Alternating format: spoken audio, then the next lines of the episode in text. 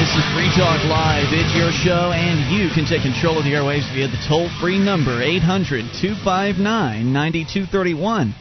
That is the SACL CAI toll free line for you, and it's Ian here with you. And Mark. And you can join us on our website at freetalklive.com. All the features there we give away, so do enjoy those on us. Again, freetalklive.com. We start things out here tonight. I know I promised you uh, we would do the uh, the top story that I kept mentioning last night, the mouth swabbing thing. But we do have a guest scheduled. We're going to get through, uh, talk to him first, and then we will get right into that. Uh, his name is Dave Racer, and uh, he is somebody who represents a website that I, uh, a listener, a listener of mine actually pointed me to, and I thought was pretty darn cool, and I wanted to share it with you guys.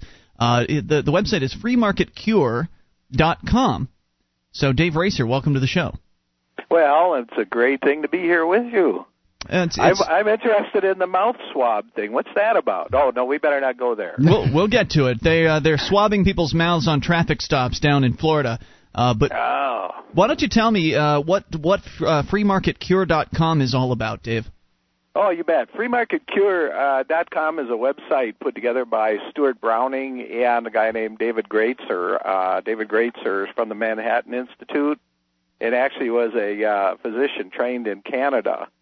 But uh, Stuart uh, is a great guy, uh, former entrepreneur. Well, he still is an entrepreneur, uh, who just got a real uh, heart for what was happening with healthcare reform here in America and uh, the drive toward uh, maybe moving toward a single payer system. And so he took his own money and he went out and he started putting together these wonderful video clips uh, about uh, Canadian healthcare. And um, started with the first one, Dead Meat uh, back a couple of years ago, a 24 minute video that uh, just stunned a lot of people about uh, a number of things, but in particular about a guy whose mother died waiting to have coronary bypass surgery in Canada Mhm. because their system, you know, puts everybody off. Anybody sick is is in trouble. Uh, it's really good for healthy people. Yeah, they're a liability for the system. Uh, that is the truth. Yeah, when you have global budgets, that's what happens. So, uh, so Stuart and I uh, met kind of in a back doorway. Uh, my uh, my co-author and I wrote a book called Your Health Matters: What You Really Need to Know About U.S. Healthcare. And um, Stuart picked up a copy and he called us and he said, "Wow, this is a great book." And uh, this was two years ago now, almost, and and we became best friends. And um, uh, Stuart, I go out and do a lot of public speaking on healthcare reform all across the country, and I use Stuart's uh, uh, video clips in my productions. Yeah, they're brilliant. just awesome. Uh, our listeners should really take some time out and go take a look at these. Freemarketcure.com. Uh, many of them are less than 10 minutes long, and they make some very persuasive points about why healthcare is better if it's not in the government's hands. Why we need to, in this country, instead of going toward more government control of healthcare, we need to get away from government control of healthcare. And it really shows that using real life examples, uh, in many cases, sometimes uh, comparison to juxtapose one person with a uh, problem in Canada and how they are treated, or rather not treated, uh, and then somebody with a similar problem in the United States, and how they're able to get in within a week's time. And in many cases, it's the very same Canadian people that are told they're going to have to wait months, if not years, for uh, for treatment in Canada. And what they do is they find this broker in Canada who basically sets them up with uh, with a hospital down in America that they can go and visit and actually get the treatment taken care of, which of course they're they're more than willing to pay for. Uh, but Canada re- refuses to allow its citizens to actually purchase their own health care. You can't yeah, do it. Actually, it's go it's ahead. actually illegal. It's Yeah. illegal in Canada to buy any healthcare service that's covered under the federal government plan. Uh, you just can't do it. So Right. you have to go somewhere else if you can't get health care. And uh, I use the the the clip that I really uh, like and I use the most often is about a guy named Lindsay McCreith. And uh, Lindsay McCreith was uh, diagnosed a preliminary diagnosis of having maybe a, a suspected brain tumor. And the poor guy, you know, it would have been like three and a half months before he could get in to get an MRI, and he, he went to America, got it in two days, and came back and said, "Here, I've got my MRI," and they found a tumor the size of a golf ball. And they said, "Well, that's just dandy. We can get you in in another four months, you know, to, to take, you know, to meet an oncologist." Well, yeah, you know, he had a uh, he had a, uh, a a two grade or, or something like that anyway, astrocytoma, and uh, he ended up having a surgery in New York uh, several weeks later, and it saved his life. You know. So if he'd uh, waited four months, it could have grown and uh, and killed him. Absolutely, and the, the estimate was that it would have taken him about eight months from the onset. You know, when he started having uh, problems. Right. That that eight months that he'd was actually be. Yeah. That right. that that four months was really just to meet the oncologist. God knows how long it was No. after that. Now, uh, you know, Stuart Stuart didn't do at free free uh, freemarketcure.com. He doesn't have anything on Great Britain, but it's uh, you know there you have a socialized system uh, that's very mature. I mean, they've been around since '48, hmm and and there, if you want to you want to judge if the, if you're getting quality care, here's what it means: you're diagnosed with breast cancer. Well, probably not you, but you know some of your female listeners. And and if you get to see an oncologist within two months, then that's considered successful. Hmm.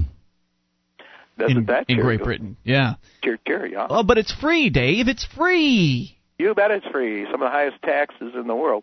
Uh, uh, I have a uh, I have a couple of slides that I use on uh, Canadian healthcare, and one of them um, in a report from the Fraser Institute, which is a Canadian-based study group. Mhm. Uh, it's pretty interesting. Uh, about 70% of uh, Canada's healthcare bill is paid through the government plans. And, you know, we say, well, I thought it was 100%. Well, no, because they do have a private market for things like dental and visual and you know other kinds of alternative care I and so forth. So you can still get But- LASIK surgery. You can still have a tooth pulled uh, in the private marketplace, but yes. but the In other fact, stuff. If you, if you really want to get health care, go to a dentist. Go to a veterinarian. You get care right away. Uh, another one of my Canadian friends tells me about his mother going to veterinarians to get her painkillers because she can get in right away and, and, and pay for them. But Jeez. but the whole thing is, here's what the Fraser Institute found out. It's really kind of scary when you when you realize, you know, what a dilemma they're in in Canada. Uh, A hundred percent of provincial tax revenue by by 2050 will have to go to pay for that 70 percent of the care that they get through the government plan. I'm sorry. how Can you run those numbers by me again? I missed that. Seventy percent of the uh, Canadian health care bill is is paid by governments. Okay, taxes. right. it's going to take 100% of provincial tax revenue to pay for that 70% of care. so all the all the state taxes there, essentially states, Oh, I provinces. see. Yeah, yeah, yeah. So by 2050, 100% of their revenues they're taking in right now will essentially be will only go towards paying the health care portion of If they budget. keep on, if they keep on the track they're on, and and right now they're they're between 45 and 47 percent of revenue goes to uh, health care. Well, of course, what we've seen over time is they try to the way they try to reduce their numbers is by controlling your behavior. Uh, here in in uh, in the United States, as you probably heard, in Mississippi, there's a proposed bill to uh, to not serve fast food to obese people, and these are the kinds of uh, controls that you'll see come down as the governments uh, continue to increase their costs in, in the healthcare spending area. Boy, isn't that the truth? Uh, we, uh, you know, we're based in Minnesota. We spend a lot of time studying uh, the plans here. They're going to do a radical overhaul, but uh, and I can condense this for you because it's beautiful. They're doing a, such a terrible job of enrolling people in uh, state subsidized plans, but they're going to try to force everybody into a plan. See. Mm. But if they do, it's going to cost the state another seven hundred million dollars, and they already can't afford to have the people on the plan that are on the plan. So, what are they going to do? If you go on a government plan in Minnesota, here's what it's going to mean. Every year, you have to go for a health assessment, and you have to set goals. And Oh, I don't know what they're going to do if you fail, but the government's going to tell you, Jeez. here's what you eat, you know, and so on and so forth. Oh, it's it just boggles your mind. Wow, I didn't know that was So the going on. government's going to tell you how many calories you can take um, take in, uh, how much exercise you have to get, uh, how many cigarettes you can smoke if you're a smoker, uh, everything. They're going to try to control your life. Yeah, I suppose there'll be a, a you know like a 500 foot rule. You won't be allowed to go within 500 feet of anybody who's smoking. Yeah, that Dave- secondhand smoke's dangerous stuff. You know. Dave Racer is with us from freemarketcure.com. He also has his own website, freemarkethealthcare.com. I'm going to bring you back for a little bit more of this, Dave, if you'll hang on. 800 259 9231. If you've got a question for him about the free marketplace and how it can actually help healthcare be more affordable and better than it is today, uh, he's here with us, and we'll take your calls about whatever you want as well. This is Free Talk Live. This is Free Talk Live. It is your show, and you can take control of the airwaves via the toll free number. 1 800 259 9231. It's Ian here with you. And Mark. And you can join us on our website at freetalklive.com. The features we give away. So enjoy those on us, including the live streams. We've got a broadband version of the show and a dial up version, both free for you at freetalklive.com. Movies, lingerie, and marital aids. AdamEve.com has a special offer for you. Go to adameve.com slash talk and get 50% off of one item. Plus, with your order of $17 or more, they'll throw in a free gift. That's 50% off if you enter through adameve.com slash talk.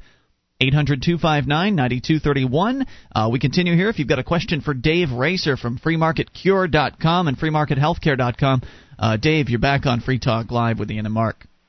Awesome. So we've got you on the show. Go ahead. Oh, I was just saying I'm having a good time. Cool, cool. Well, we brought you on the program tonight because I uh, stumbled across your website. A listener had sent me the link. Actually, I guess it's uh, Stuart's website, but you work closely yep. with him at freemarketcure.com. He wasn't able to be on the show tonight, so he sent us uh, sent us your direction. And you've got your own site, Dave. What are you doing over at freemarkethealthcare.com?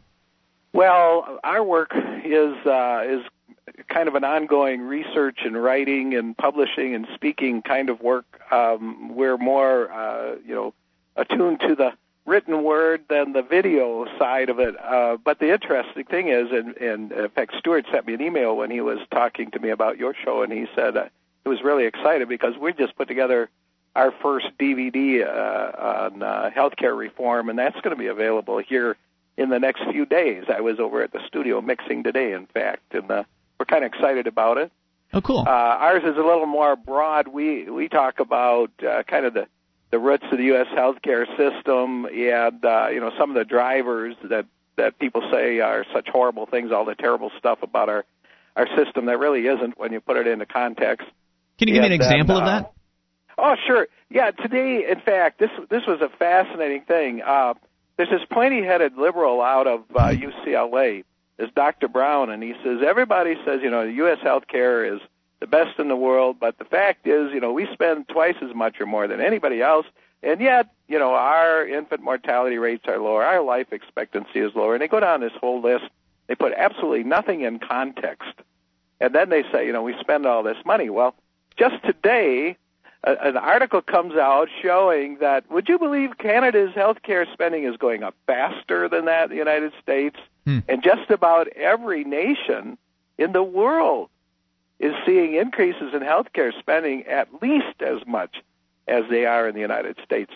But that's you know that's the kind of stuff that that you don't hear from uh, people like Michael Moore or you know Barack Obama or, or people out there who are trying to sell nationalist health care programs. Of course not. all they, they all they talk about, about, are you know promises. Oh, we're going to take care of you people uh, from cradle to grave. I mean, they just yeah. promise people the uh, the world and it's amazing. It's amazing that uh, that even after all of the continued failures of government, because anything government attempts to do, it's just miserable at.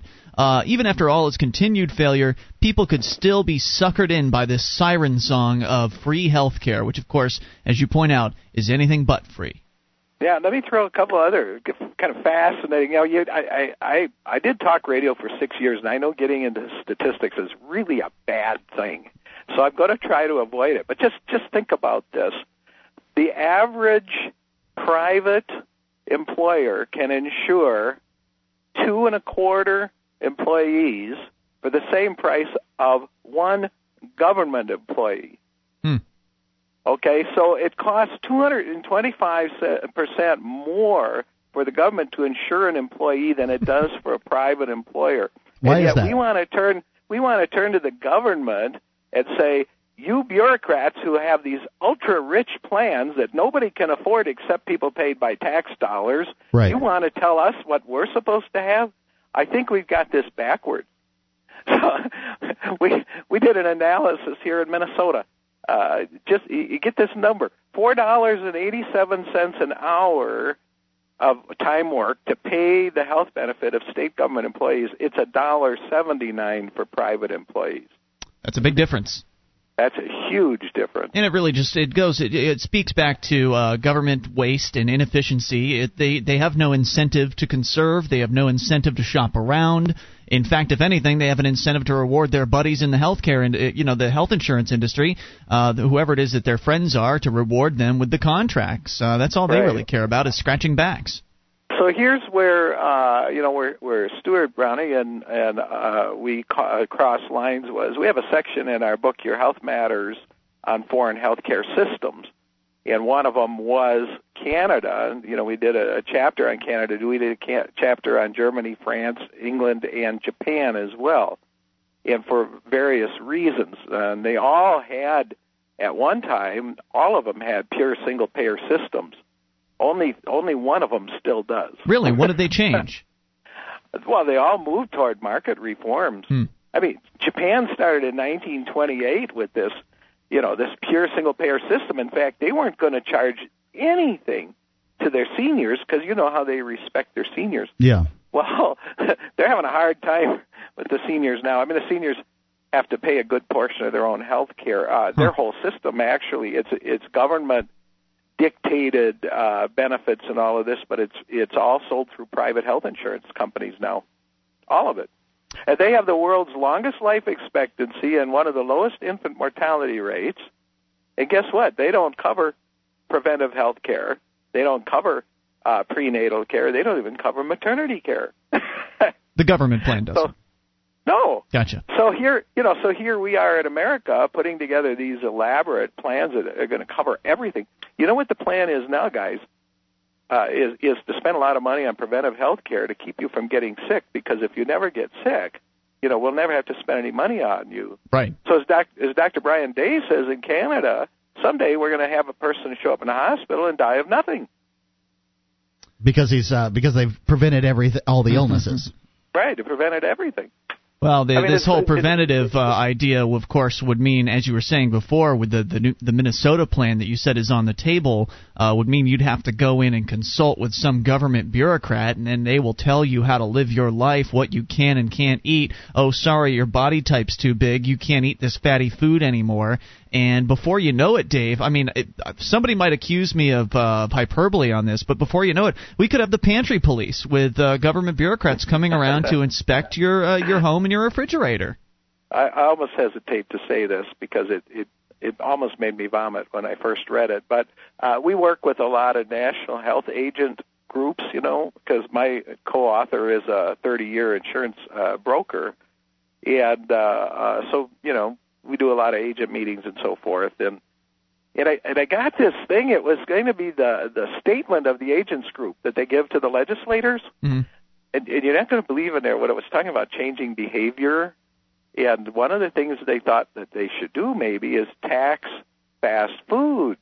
Hmm. Mm. And this was in this agent's document. And I called them up. I said, Are you guys out of your mind? And they said, Well, why? That makes sense. How else do you get people to change their eating habits? I said, For Pete's sake. You know, I mean, As though people have stopped smoking cigarettes because of the taxes. You know what they said then? Well, the first document had taking away guns, so we beat that down. God. 1 800 259 9231. Uh, Dave is uh, going to hang with us, I think, right? We're going to bring Yeah. you back, Dave. Hang on. 800 259 9231. Todd's on the line with a question for him and your calls as well. Got a question for Dave Racer from freemarkethealthcare.com and freemarketcure.com. He's on the line with us, and uh, you can take control of the airwaves. It's Free Talk Live. It's time to pick a candidate, a serious candidate for president, and start moving forward. That candidate is George Phillies. This is George Phillies, Libertarian for President. I approved of this message. Paid for by Phillies 2008.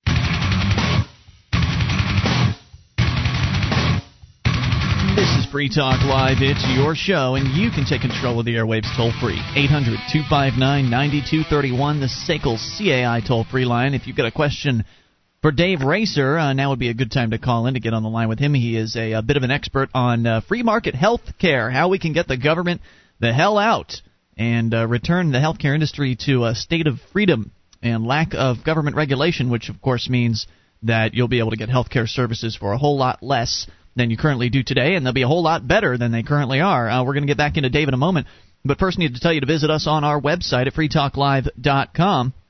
The features uh, that we have there we give away, including the updates. Get signed up for the updates at updates.freetalklive.com, and we'll keep you in the loop whenever there's something fresh to announce. Uh, in fact, I just sent out an update this afternoon announcing our brand new Shriner uh, who's up there for you to take a gander at. Uh, head over to updates.freetalklive.com to get signed up.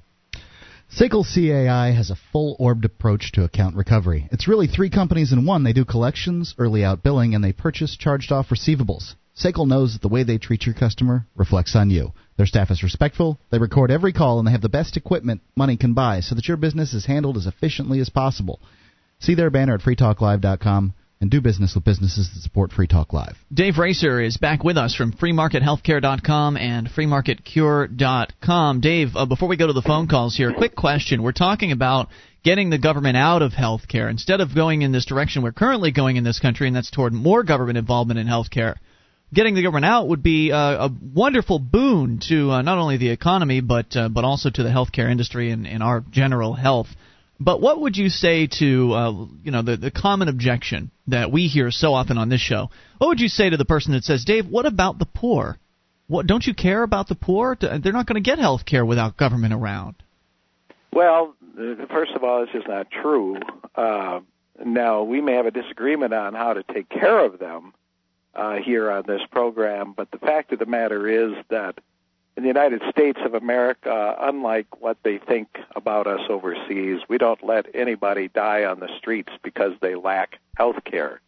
In fact, we have over 500 billion dollars in subsidized health care for people of low income or who refuse to pay their bills. Now, we need to address that problem. That, by the way, does not include Medicare. That's just Medicaid and other types of related programs.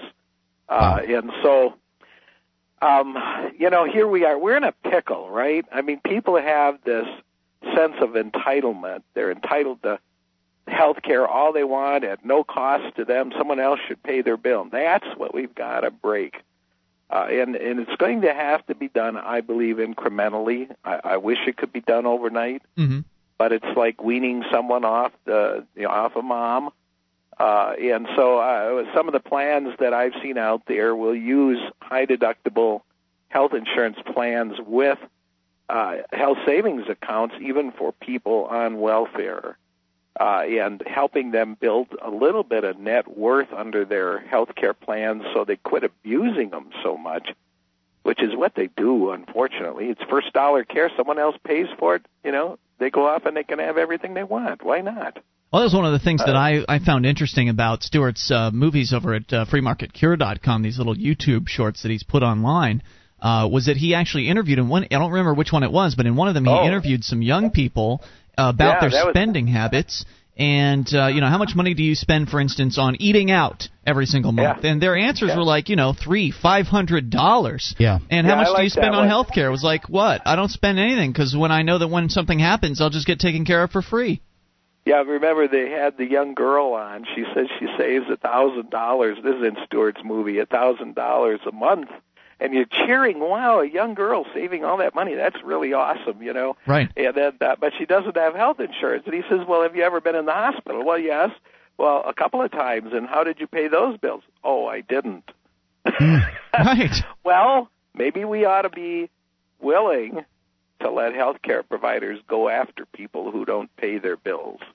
I think so, Uh, and I think that if that were the case, then I think we, we you'd still see when it comes to helping those in need of help. I think you'd see that uh, many of these uh, hospitals they already have charity wings, and Yep. uh, that would expand out because more people would have more money in their pocket th- to which they could give to the charity wing uh, and take care of those people that really need help. So that way, someone applies for help by the charity wing. It'll be up to the charity wing to investigate their case to make sure they're telling the truth. They're not just you know trying to scam the system, which you don't really have so much when it comes to uh, this government health care plan. You know, you fill out the paperwork correctly and you get the you get the uh, the money. Much uh, of the most exciting uh, things that happen in that area are by uh, free healthcare clinics and low cost clinics where people can go and get a full range of clinical services at no cost or very very low cost and uh, many you know most of our hospitals when you think of it uh, you have St. Jerome's and St. Stephen's and St. Mary's and all of these hospitals that that started out of uh, you know uh, Christian faith and love and charity, and there was a reason for that. Uh, there were only there were only about 300 hospitals at the turn of the last century, by the way, there's a huge hospital building boom in the 30s and 40s, which Well- explains a little bit why we've gone to hospital care. We have so many of them. I want to go to the phones here if, uh, if we have a moment. I want to go to uh, Todd in Michigan. and You're on the line with Dave Racer from FreeMarketHealthcare.com. Hey, Dave, how's it going? Terrific. Hi, Todd. Hi, how's it going? Um, yeah, I have a, uh, a a question for you uh, with regarding uh, psychiatric services. Uh, but before, um, but to lead into that, um, I was watching a, a John Stossel special called "Sick in America," in which Yeah. he was a free market uh, policy analyst on healthcare, and she was saying, "Well, it's crazy that." uh, healthcare and, and especially insurance uh, plans are attached to your job, considering that four out of ten Americans change jobs every year. And uh, you know, with healthcare costs going through the roof, um, and that and, and and that also includes you know your psychiatric services that are part of that one size fits all plan that you find in your uh, PPO um, healthcare coverage or even your HMO. Well, um, you know, um, under Hillary Clinton's uh, socialized medicine plan, which she touts as, nas- um, as universal health care, wouldn't those costs go through the roof uh, on, if uh, if her, if she gets um, her way? You just gave me about uh, another two hours worth of show here. uh, uh, first of all, Hillary's plan uh, requires 80% employer uh, support to make it work. Uh, that's mandated in the bill from 1994. We analyzed that bill in our book, Your Health Matters, by the way. Uh, to answer your other question, it was Grace Marie Turner who uh, John Stossel had on. Grace Marie's a, a friend of ours, and we have a disagreement about employer-based health insurance. And it may kind of surprise you, but but here's our analysis. We believe in choice. We we believe in free choice. People should be able to do what they want to do. Uh, they shouldn't be forced into a mold. And the same is true about an employer who owns a business. That's his business. He shouldn't have the government coming in and saying you can only have individual health plans. If he wants to have a group plan, that's his business. If you don't want to work there, go work somebody else, you know, for somebody else. But the key thing here is, and this is this is where Grace and I have had discussions. If we go to individual only health plans, the uninsured rate is going up because employers pay for the health insurance for about 82% of people who have health insurance in the private mm-hmm. industry. And I don't think that we're ready to do that. It, it may happen over time. Uh, we actually have an article about this on our website about uh, why group health insurance still makes sense. Uh, and I, I urge you to go and read it. Uh, uh, the, the reaction we've had to it is this Oh, I never thought of that. Very good. Todd, any uh, other thoughts? Um, no, that's it. I I, um, I I thank you, Dave, for uh, talking about this. This is a, a, a very important issue, and I and I commend you guys at uh, at your site for for um, for making this uh, a matter of top priority for a lot of freedom lovers. Thanks, Todd, Thank for you, the call Todd. tonight. And Dave, uh, was good having you on the program here on Free Talk Live this evening. Keep up the good work out there. It's good to know that there are people actually advocating for the free market in healthcare as opposed to this continued government intervention. There just aren't enough voices like yours out there, Dave. And thank you uh, again tonight for coming on the show. Once again, Dave Racer from FreeMarketHealthcare.com and FreeMarketCure.com. Some great YouTube videos at that last website, FreeMarketCure.com. More on the way. This is Free Talk Live.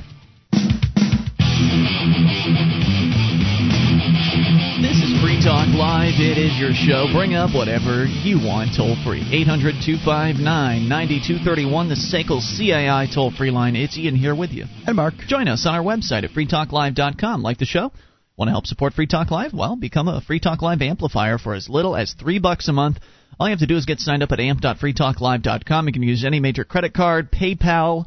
What else do we have? Uh, money order. You can send us that too if you want to. So we've got various different options for you.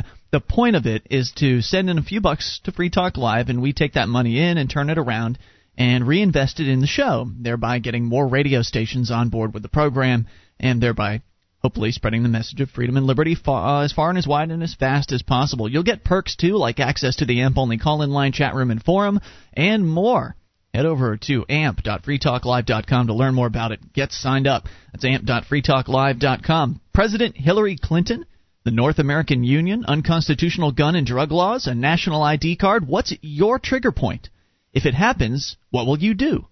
The Free State Project knows that one size does not fit all. Participants choose what event will trigger their move to New Hampshire to join the fight for freedom. Check it out at freestateproject.org. That's freestateproject.org. As uh, we continue here with your phone calls, still to come, the mouth swabbing story. Uh, but first, we go to Chris in Maryland. You're on Free Talk Live with Ian and Mark. Hello, Chris. Hey, guys. Um, yeah, it's been a while since I've uh, listened to this program. Um, uh, last time I heard I listened to Ian to you, Ian. Was uh, there was this um, program that you appeared in? Um, it was one where you were talking with a female radio host, and uh, a whole bunch of angry uh, authoritarian types called up and started bad mouthing you. Yeah, that was actually on a local station here in Keene, yeah. New Hampshire, WKBK. I'd gone in for uh, to to appear on a show called Talkback uh, where essentially it's usually it's a bunch of politicos talking with one another, uh, but they had me in to talk about the Free State Project, and it ended up being all kinds of questions about various different issues. Uh, but I actually posted that archive.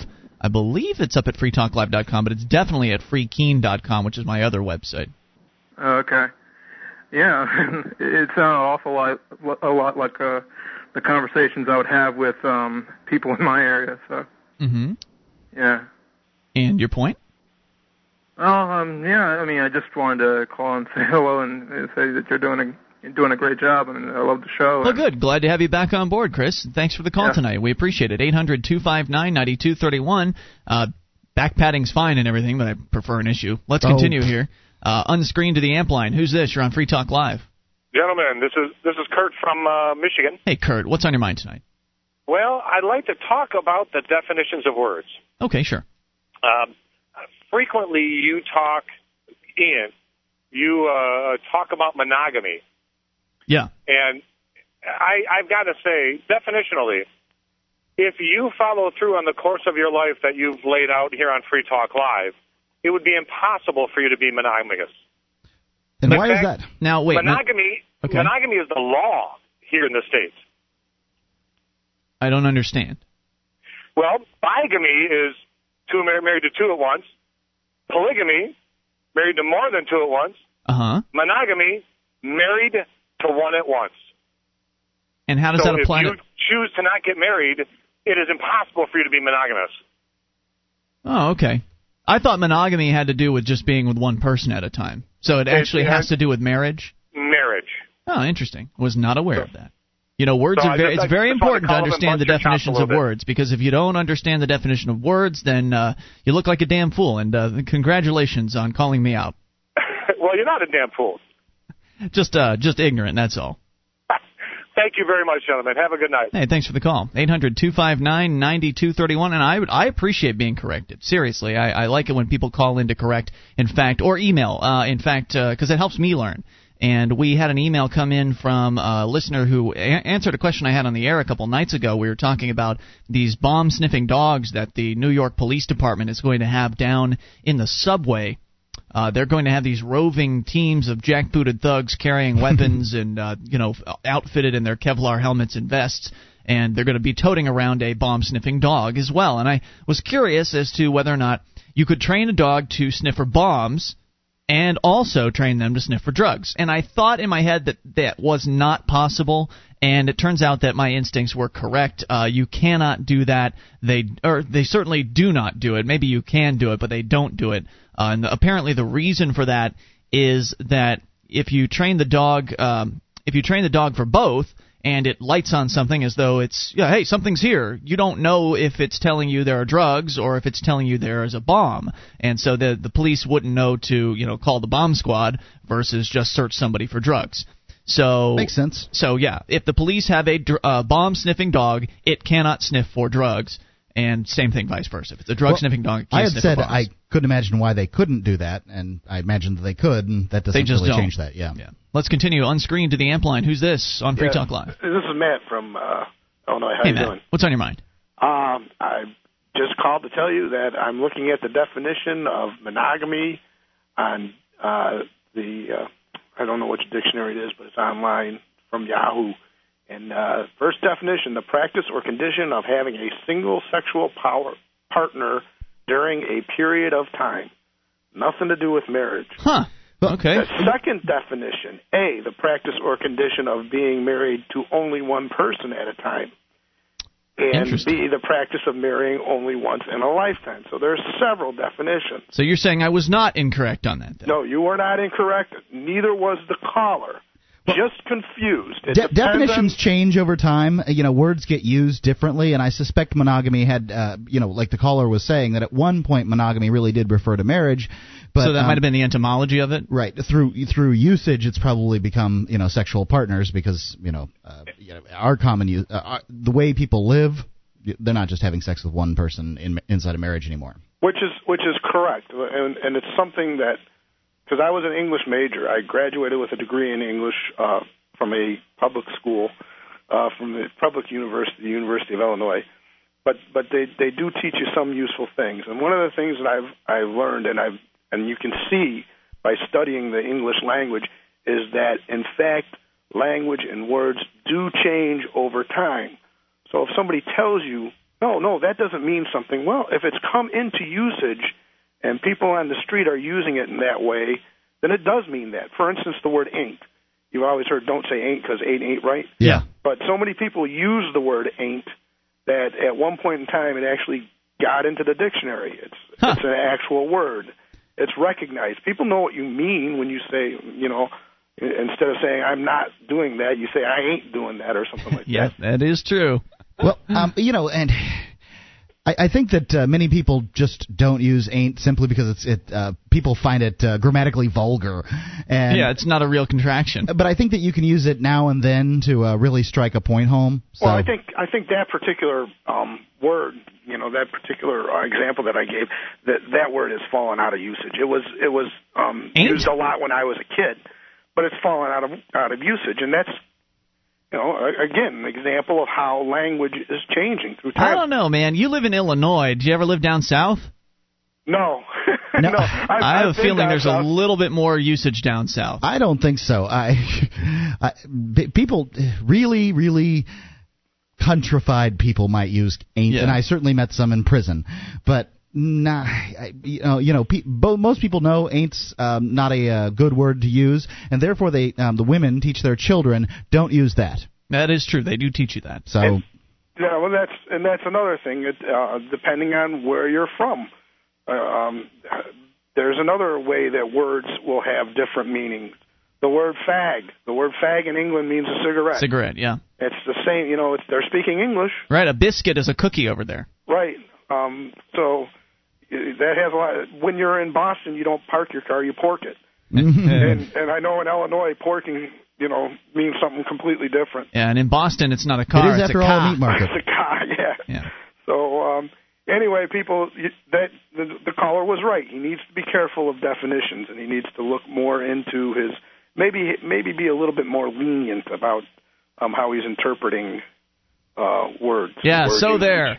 Well, he probably felt um, like he probably felt felt that he um, understood Ian, and, and it's true. Ian really does care a lot about the definitions of words, and uh, you know he wanted to share a little bit. I, I don't think that. Uh, Now, what about? Here's a question for you, as a uh, an English expert, Matt. What about the uh, the vast misuse of American popular culture and and uh, society? It, and it's affected. Uh, it has affected people even into uh, the uh, the baby boomer generation. At this point, it's so widespread. Yeah, um, that's that's a uh, in the in the eighties. I think the Valley Girls made that popularized Yeah. popularized that, um, and I think it's kind of like the word um in a lot of in a lot of cases. You I don't know. when- I see. I feel like it's think- replaced the word said. It's usually uh, usually someone will say, "Well, he was like blah blah blah," instead of saying he said blah blah blah. right. and- yeah. So it's actually less efficient. You're actually uh, people are saying two words now, was like instead of one word, said. No, you know it's that, as long as you understand what the person Yeah. means. I don't see the big deal. It another bugs me. word like that that's popularized is the Hang on, we'll let you bring that up here in a moment. Hour two's coming up. It's Free Talk Live. Mark has managed to secure for us a big advertiser for Valentine's Day. It's the Vermont Teddy Bear Company. We'd like to keep them on board for next year, but in order to do that, we need to sell some bears. Good thing they start at just $49 at VermontTeddyBear.com. Show her you know her with a personalized teddy bear from VermontTeddyBear.com. Don't forget to tell them you heard about it on Free Talk Live.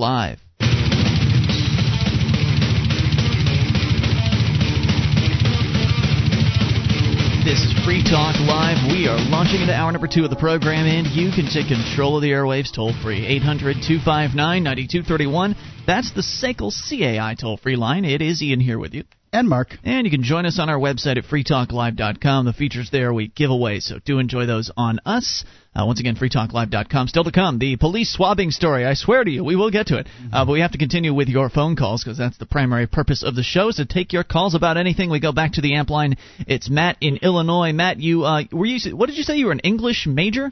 Yeah, I graduated with a, a degree uh, with a Bachelor of Arts in um, Rhetoric. We're talking about language. We're talking about definitions, and uh, you were going to give us an example of a word that has changed usage over time. Go ahead with that. Well, the word would be the, the the big word that you can't say on the radio, the one that'll make your tongue fall out. The the f bomb or the, the c word? F-bomb, right. Oh, okay. I mean, that, that word in in today's society means just about anything you want it to mean. It yeah. sure does. Um, you know, you you say f and this or or f and that, and and people in everyday language use it like it was nothing to me. I don't like the way it sounds. Um, but you know, that one's not going away. That's you for know, sure. I can, right. I, you know, even if uh, a person, like for instance, now and then I'll use the f bomb. I I try to avoid it simply because my line of work, but you know, if I meet someone new and they they use they use it or overuse it or or it's uh, some a colleague I work with and I'm not used to them hearing it, it just it it it grates my my ears. I don't I just don't like it. My wife uses it. I don't want to hear it. Yeah, that's that's another thing. I really don't like hearing it coming out of out of a woman's mouth. And it, it I, to me, I don't know. It's I think there's some guys that thing. really do like that. I'd like to say. Right. To me, it makes it makes everybody sound angry. Yeah. Hmm. And um, you know, I I know that's going to depend on how it's used and everything else, but sure. it seems like whenever it's used, it's because somebody is angry. Do you and, think? And I know people who use it all the time, and it just gets nerve wracking. It seems like uh, Gen Xers have uh, really decided that that's uh, that's a great word to to use, and they'll use it as filler and that kind of thing. And I I wonder, you know, what's what's happened? Uh, you know, why has why has that uh, word why has our terminology become so vulgar? Why has language declined in general? I think uh, this is this is actually a libertarian point or point. I think that it's used so much because it is so um, uh, um, not vulgar. Um, Rebellious. You're not supposed to use it. Yeah, it's And- It's forbidden. Forbidden. Thank Yeah. you. And when things are forbidden, when you prohibit something, that's what happens. It gets used more and instead of less. Uh, yeah, I think that's the same with language as it is with uh, marijuana. I bet you if like like marijuana was legal, I think that people would use it less. I think you're probably right. At least the statistics we've seen bear that out uh, from the com- the countries that have semi-legalized or re-legalized marijuana. We've we've definitely seen a drop in usage over time. I don't see it going away as uh, as verboten anytime soon because um, you, usually F-bomb, you mean? the f bomb just simply because uh, the people that that forbid it and my mother does not want to hear me say it. I can assure you, Hmm. uh, are parents, and so what you'll have is situations where dads will um, sometimes use use the language in front of uh, sons or children or or something like that, but they're but those children aren't allowed to say it because they know that somebody's going to tan their hide later if they do and so it's sort of uh, it's an indicator of adulthood. Right, which was a great uh, a great scene in the uh, the Christmas Story movie. I, I didn't see it. Is this the one where you can put your eye out, kid? Yeah. yeah, he he says the F word and uh, he has his mouth washed out with soap. but the father says it throughout the whole movie. But you can't, the, the father goes, uh, "Rizzle, rizzle, rizzle, rizzle, rizzle." that's what you hear the father saying, but you know what he's saying. Right. You know, Matt, to go back to uh, something I touched on last hour with you uh, was the uh, the idea that uh, the the term like has been so misused in, in recent years in in uh, in this culture, and it really it bugs me. And you're saying it shouldn't. You're saying that uh, you know this is what happens to words. You're saying that uh, the the usage changes if you understand what the person is saying, then that should be okay.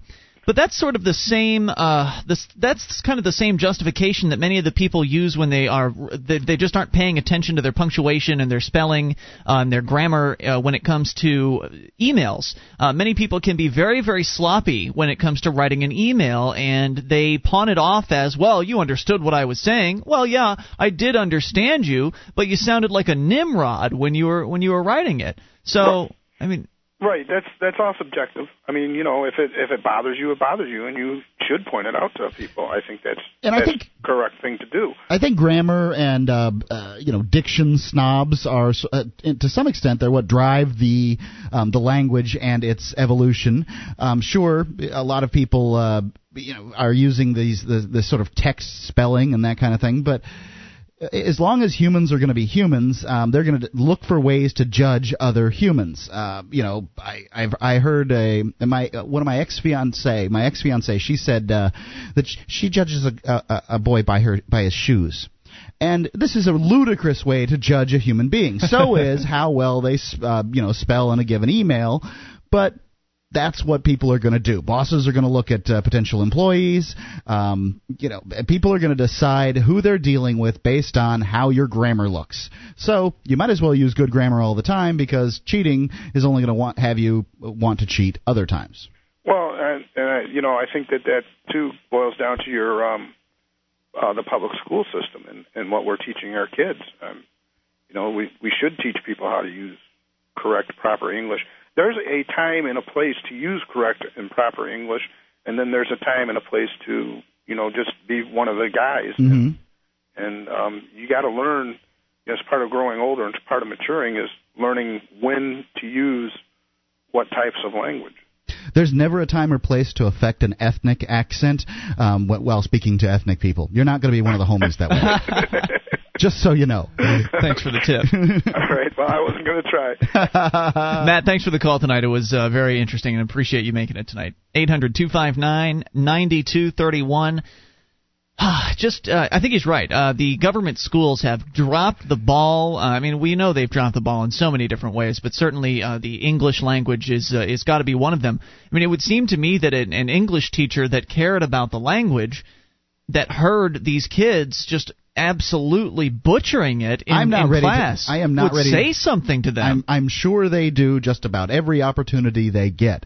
I am not ready to blame the public school system for what you what we currently see in the language because I'm sure that things like contractions, can't for cannot, and things like that came around from the same sort of you know sloppiness, um, the the desire to to get by. Yeah. Um, that that you know the texting. Uh, But but know, at least with has- but at has- least with contractions, the, uh, the the language becomes more efficient. Instead of saying cannot, you say can't. It's shorter, so you're communicating um, more effectively. If you can communicate the same idea in less words, then you're communicating more effectively. But if you're adding words in order to get that same communication across, then it's less it's I- less uh, know, I- efficient. I, didn't take you to task on this one, but uh, since you're going to be, um, you know, like this about it, uh, when you know using your example of well he was all like la la la and i was then i was like all like da da da Yeah. that that sort of uh, speaking yeah, it's well what that person's trying to portray isn't he said this and then I said this. They're trying to portray the whole feeling of the event. Yeah. they're trying to. I to- understand They're trying to explain to you,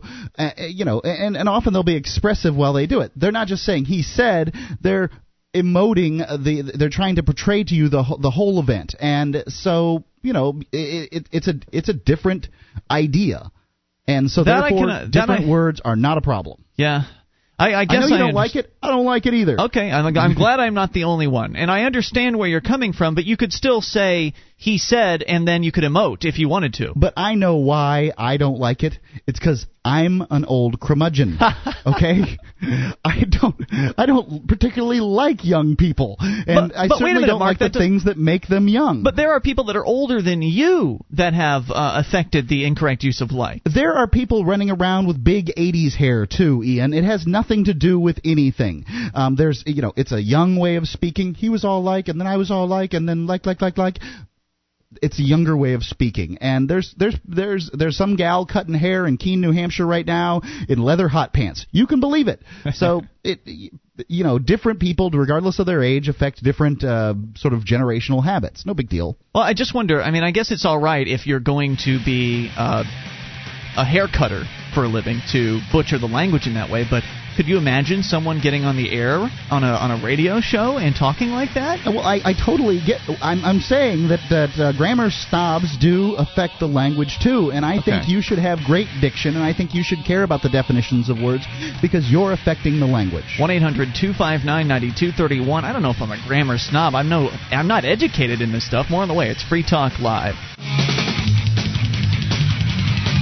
This is Free Talk Live. It is your show. You can bring up whatever's on your mind toll free. 800 259 9231. The SACL CAI toll free line for you. It's 1 800 259 9231. Join us on our website at freetalklive.com. All the features we give away. So enjoy those, including the wiki with over 1,500 pages created by listeners like you. You can get interactive there. Wiki.freetalklive.com. It's free, of course. W-I-K-I.freetalklive.com. Your mattress was likely manufactured using all kinds of disturbing chemicals. Does this bother you? Well, it bothers some scientists, especially in the case of young children. Savvy Rest mattresses are made of 100% natural latex rubber, organic wool, and organic cotton. Try their crib mattresses too. SavvyRest.com for the sleep you've been dreaming of. That's SavvyRest.com. 800 259 9231. And since we're on the grammar police stuff, it's not for the sleep you've been dreaming of. It's the the sleep of which you've been dreaming. I didn't write the copy. No, no. Well, that, this this is I'm showing you how the language changes. Gotcha. Because it doesn't right, because sound of strange? a, uh, of you can't end a sentence in of, right? Prepositional. Uh, Right. You can't end it. Um, that way, and you know, you see how the, the language changes and how much better it sounds. Um, the sleep you've been dreaming of, as opposed to the I'm not sleep saying of all which you've been dreaming. I'm not saying that all language changes are bad. Not at all. I think there are some very positive things. As I said before, contractions are more efficient. I think efficiency when it comes to speaking is good. You get your ideas across in less words. You're more efficient. That's better. It's more concise. Uh, it's better communication. you know, short. Keep it simple, stupid. Right? Yep. Short. Well, Good. that sort of nomenclature in your use is good. Now, um, when but when you're talking about this, it's like evolution. So there's supposedly, uh, you know, hundreds of evolutionary dead ends for Yeah. every one that works. Assuming you believe in evolution. So in language, there's a hundred evolutionary dead ends for every one that works. That makes sense. I mean, at one point, uh, so the the misuse of like or yo is perhaps a uh, People in America actually talk like James Cagney. Yeah, Cupper, you come and get me. Yeah, yeah. I mean, you know, there's a there's an evolutionary dead end, and I don't know why they did that. They actually sounded like Bugs Bunny and radio pukers who talk like I, you can do the voice, but far better than I can. radio puking eight hundred five seven three eight one three five. right. That you know, there, there's all kinds of things out there, and and you know, he was all like, and then she was all like, and I was whatever. That that is another. Believe me, that's another language sort of. So you're saying that's going to die someday? It's awful. But but it's getting more seems to be getting more popular and more prevalent. Sure, it's popular right now. That's all. It's just a popular way So of you're saying speaking. it's but it's been it's been getting more popular for the last few decades, like couple decades. Right, but now it's it's sort of hit a peak, and if if you're in a certain age bracket, you're likely to to use that kind of uh, you know that way of speaking. But when those people have children who are learning to speak English, do you think those moms are going to want their kids to be learning how to speak that way? I don't know. They may believe it's uh, No, they so don't believe acceptable. anything like that. They, I don't know what they think, Mark. I, They gonna- know that it's bad, um, bad English. They don't want their kids saddled with bad English. They may know it's bad English, but they are. uh, It seems like they're completely unaware that they're using it. It's so um, so natural to them to just pepper their sentences with the with the term like, and it's not always necessarily in the he was like uh, usage. It sometimes, as uh, Matt was saying, is used in place of um. He like did like you know they, they they'll they'll just insert like in into a sentence five times completely unnecessarily. I understand. and they're completely oblivious to it. I understand. So if they aren't aware that they're doing something wrong, how could it possibly be corrected? it's going to be relegated to the to the trash heap. The dust bin. Yes, I, I I absolutely remember when I used to hear it in high school. There would be I, there was this one girl in particular who used like all the time, and she came from California. and Mhm. She essentially was a Val, so. I, I'd say that's where it came from, and uh, you know, it's it's not going to be it, it's not going to be the cool thing. In the same way, you know, all kinds of fads uh, ramp up, they get big, and then they're peter out. Can you imagine a kid twenty or thirty years from now dressing up like a goth? I don't know. I mean, haven't there always been people that wore dark clothes and put makeup on? Um, not to the extent that there is now. Okay, that's true. It's going to change, but there've always been kind of spooky people, right? There's always been people on the fringe, but I don't think no, I don't think it wasn't were, as popular as I don't think there were people wearing trench coats with uh, black, wearing black eye- eyeliner in the 50s. Um, no. I mean, yeah, there were were beat poets and, and wearing striped shirts and berets, Yeah. but no, I don't think that. All right, 800 259 9231. You can comment on language or whatever's on your mind. We go to Daytona Beach, Florida for now, where police officers are swabbing the mouths of persons of interest during traffic stops with special DNA kits in the hunt for an elusive serial killer. Say the sources close to local6.com. Investigators say they believe the same man has killed four women execution style in the Daytona Beach area. A profiler said the serial killer is likely clean cut and probably has a wife or gir- uh, girlfriend. And the police chief says detectives have the killer's DNA. Agents are using the DNA kits to collect as much DNA as possible during traffic stops and special operations in hopes of making a match. Now, I don't know what the police's real motivation is here. I'm not going to go out on a limb and say this is just an excuse to collect people's DNA. It, It sounds might- like a kind of limb that you'd go out on. It might be, but that is the result, isn't it? I mean, they're stopping people for speeding. They're stopping people for having a light out. They're stopping people, and they're they're they claim that you can refuse this. Okay, they claim you can refuse it, but I doubt they give you the option. It's probably presented to you as many optional police things are presented. I'm going to have to ask you to open your mouth now so I can swab you Right. for DNA. We've got a killer on the loose. I'm going to have to ask that you uh, allow us to swab your mouth.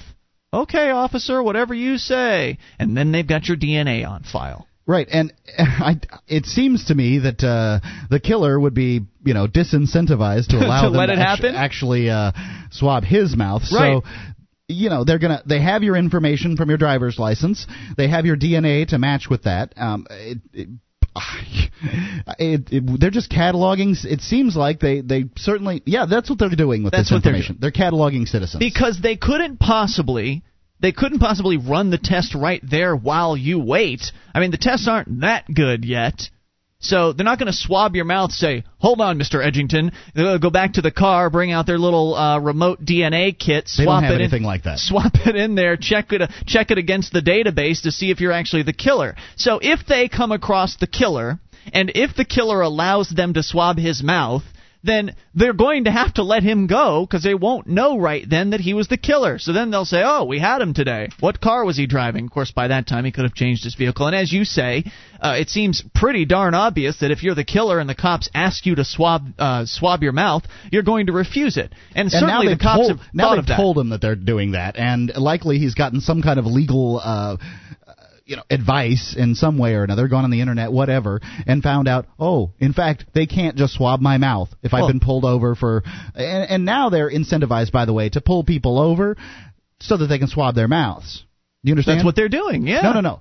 They're pulling people over so they can swab their mouths. Not uh, it, what they're presenting this as is during traffic stops we are swabbing mouths. Right. So when we catch a speeder, when we catch someone with their light, lights out, when we catch someone you know changing lanes too often or whatever, now they're incentivized to catch someone more often to find out more reasons to pull people over to make reasons up. 1 800 259 9231. That story is pretty darn disturbing, but let's combine it with another story uh, about the cops and what they're up to. This one from a different area of the country, but these things can be happening together someday. The news story is going to have to do with an invasion. That's what they're calling it an invasion into drug areas. They'll be stopping everybody. More on the way. With your help, we can spread the message of liberty around the world. Consider becoming a Free Talk Live amplifier for just $3 a month now at amp.freetalklive.com. If you can't afford it, keep enjoying us for free. If you can spare the three, visit amp.freetalklive.com. This is Free Talk Live. It's your show, and you can take control of the airwaves via the toll free number, 800 259 9231. Bring up whatever you want. It's Ian here with you. And Mark. 1 800 259 9231. You can join us on our website at freetalklive.com, the features we give away. Uh, by the way, those features include the archive. So if you missed a moment of the show, just go and get them for free right there on the front page of the website. Click and download freetalklive.com. And now you can save time and money on common legal matters. Created by top attorneys, LegalZoom.com helps you create reliable legal documents like your will or living trust in minutes. LegalZoom.com. Use the code FTL to save 10%. That's LegalZoom.com. So in Daytona Beach, Florida, the police are now swabbing people's mouths with the excuse that they're just trying to keep you safe. We're just out here looking for a serial killer. I mean, you do you do want us to catch this serial killer, don't you? Well, let us swab your mouth there, son. That's what they're doing. They are, uh, and I'm sure they're uh, they're being very very persuasive when it comes to getting people to give permission for this because it is something that you can turn down. Well, they're probably getting a lot of people to say yes. So Sure. therefore, the people that say no really, you know, perk up their antenna. That's what I was wondering, Mark, is how will they treat you if you are pulled over for some traffic offense? Because that's what they're doing. They're just popping people for traffic offenses and uh, demanding or requesting that they give up a DNA sample. If you say no to that, is that going to give them reasonable suspicion to bring out a drug dog? I don't think it's going to give them reasonable suspicion, but that doesn't seem to stop cops, you know, in America from doing what what it is they want to do. Well, right, because if you and I can sit here and think, okay, if they're claiming they're looking for a serial killer, and I, you know, fully believe that there is a serial- serial killer on the loose, Right. they Well, would I like mean, to catch him. There's dead bodies to uh, But- back that up. You know, but if that's what they claim the reason for this is, then they must be aware of the possibility that someone could say something to the effect of, "Is that an order, officer, or are you just requesting that?" In which case, when you ask the police questions like that, it's their their job supposedly to give you an answer, and so they would have to be honest and tell you, "Well, you you can refuse it." And then if the individual does refuse it, they must be aware that someone could possibly say no to them. What is their plan for dealing with that individual? How do they plan on handling that? Because they must realize that if someone says no, there's a darn good chance that somebody might just be the killer they're looking for. Right. At the very least, they're they're they're going to go on a list somewhere. So it's a disturbing story. Uh, of course, would love to hear And your that thoughts. list isn't going to be good Americans that know the Constitution. and and this is disturbing also because uh, it's again getting Americans used to the idea that police should be out there collecting your DNA. That this is a okay as long as they've got an excuse. Oh, it's all right. They're looking for a killer. Well, they're never taking your DNA off the file. Well, No. that's okay. I'm not a bad person. Well, that's okay. I don't have anything to hide, so who cares if the DNA? And just because they found DNA at the uh, the crime scene, I don't know what the uh, what, what the circumstances are. Just because they found DNA at the crime scene does not mean they in fact have the DNA of the killer. They have some DNA. They're claiming they have his uh, DNA because he's killed four people, and so they might have found the same DNA at each each crime scene. Still circumstantial. It is circumstantial. You're right, uh, but it's nonetheless um, the most disturbing part about this. Sounds about likely, this but circumstantial. is that people are probably in droves allowing the police to go ahead and do this. And really, if you're going to let the cops take a swab from your mouth. Why don't you just let them search your house when they want to, you know, just oh, come on by any time and search my house, search my car, do whatever you want. Go ahead, turn my uh, We've talked to people inside on the air; they don't have any problem No, with the don't. idea of cops just doing house-to-house searches. and, and that's disgusting. In fact, uh, this uh, police state mentality continues. This story from 11alive.com. Uh, this one is uh, officials in Clayton County.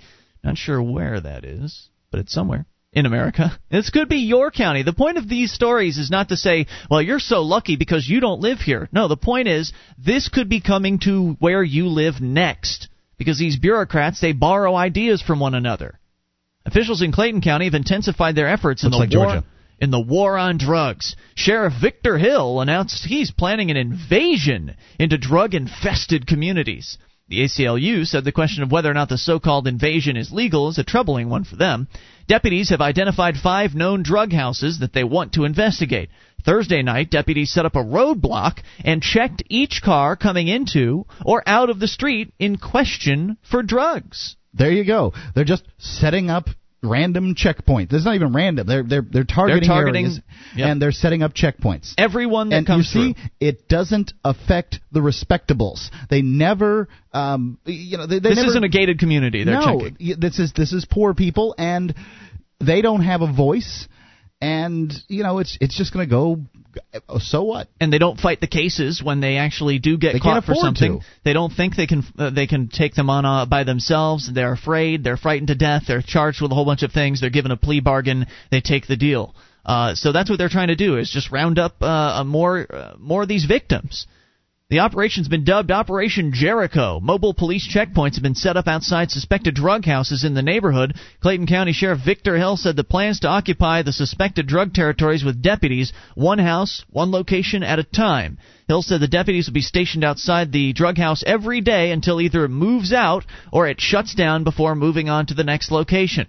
He said the conventional method of warrants. If it's a drug house, why can't they get a warrant and go in there? He says the conventional method of warrants and arrests just aren't working, and that military like occupation of deputies is necessary. There's Why that word aren't again. warrants working? If it's in fact a drug house and there are drugs there, and and uh, you know, I- if what they're They'd saying is true, inve- well, they'd have to do real investigation. They'd have to do detective work. They'd probably have to send in another undercover. And why bother doing all that when you can just set up, as he's as he's terming it here, a military style checkpoint? Yeah, you know, um, and and more and more police work has gone by the wayside in in favor of you know just basically armed strength. Well, and it's wholesale um, suspecting everybody that's in one particular area. If you're in the area, all of a sudden you're a suspect in a drug sting. Yeah, well, you're certainly getting stopped. Hill said the conventional method isn't working, but the move comes uh, doesn't come without controversy. Director of the ACLU says Hill has no legal grounds, and the occupation and intimidation are not warranted as a result of lack of evidence to make an arrest. The ACLU rep said you can get a warrant, you don't need to have a military occupation if there are drug sales going But on he in a says they're not working. And you have the probable cause to believe it, a judge will issue you a warrant, and you will go in and arrest the sellers and the buyers, and they'll be gone. Which, of course, that might be true, but then they'll somebody else will just open up shop a few doors down because that's how it works. Uh, it says the war on drugs in Clayton County, as in most jurisdictions, I liken it to the Vietnam War," said Hill. "Hit and miss. There's no clear win. We don't know if we're gaining ground or not." What we want to do is we want to change our strategy. What we I want to make do is this stop more fighting wars we can't win. we want to make this more like a Normandy invasion. this is the sheriff. This is crazy. Well, the sheriff uh, really fails to understand economics because he's never going to win the war on drugs. he doesn't. Do you think he thinks he can win? You really believe he thinks he can win? He's certainly talking like a guy who well, believes he can win. Well, that's because he's getting interviewed. Of course, he has to talk that way. You and I, we've met former DEA agents. We knew Barry. Co- we met Barry Cooper not too long ago. We've met other guys that have been involved in the uh, enforcing the war on drugs, and I've never met one of them that hasn't told me that at some point. At some, not not necessarily up front. Like in the very beginning, they were a true believer. You know, they Well, believed in the what very beginning, they wanted a job, they wanted the gung ho, they wanted to the the fun, and then they started realizing, wow, these are real people with real families, and you know, I haven't hurt anyone, and and we're putting them in jail, we're ruining their lives, we're ruining the lives of their families. It's a war on the American people. Uh, well, I, yes, you and I, we both understand that. But when these people started, they might have been true believers in the war on drugs. Certainly, Barry Cooper uh, from Never Get Busted was one of those people. And then, as you say, they realize that what they're doing is wrong. They realize that what they're doing is harming others. And the ones that have a conscience will quit. The ones that have a conscience will stop enforcing those bad laws. The rest of them, people like this sheriff, who it's a he's a sheriff. He's been enforcing this war on drugs his whole career. So of course he knows that what he's doing is not going to do anything to stop drugs. He has to have ulterior ulterior motives. And in my opinion, those ulterior motives are to shut down the unapproved dealers. Now, okay, this isn't the case with all the sheriffs in America, but I know for a fact it's the case with some of them. For a fact. And so basically, what you've got going on here is these drug dealers are doing business without the approval of the sheriff. And so he's going to do whatever's, in his words, necessary to crack down on those folks. He knows drugs aren't going to go away, even if he arrests all of the people on the streets. He knows that's the truth. So there's some other reason for this. It's to just round people up, throw them into jail cells, feed the system, extract cash from these uh, poor people. More on the way. It's Free Talk Live. You can take control of the airwaves.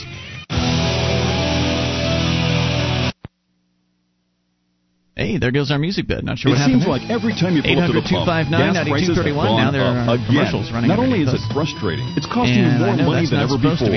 Well, the So there they go. 800 259 9231, the SACL CAI toll free line. It is Ian here with you. And Mark. You can join us on our website, freetalklive.com. features there we give away, so enjoy those on us. Again, that is freetalklive.com, and you can also uh, you can help the show out if you shop with us at store.freetalklive.com. Free Talk Live t-shirts, hats, we've got hoodies, we've got so many great products, and they're good quality stuff. But we didn't scrimp, we didn't chintz out on the quality of the product. So head over there and take a look and place your order. Store.freetalklive.com. Talking about some pretty disturbing stories uh, that are happening in Florida and Georgia, respectively. In Florida, they are swabbing people's mouths at traffic stops with the DNA test. Then they're going to keep your information on file in the case that they might need it sometime in the future. They allegedly are trying to match up your DNA with that of a wanted serial killer. I'm sure they're not sending the information to the FBI or F- the FDLE. No, they'd never do where that. Where they keep it on file forever and ever. Uh, and then the other story is in Georgia, where the sheriff in uh, one of the counties, Clayton County, is going to be setting up what he calls necessary roadblocks. They are drug, they're suspicionless checkpoints.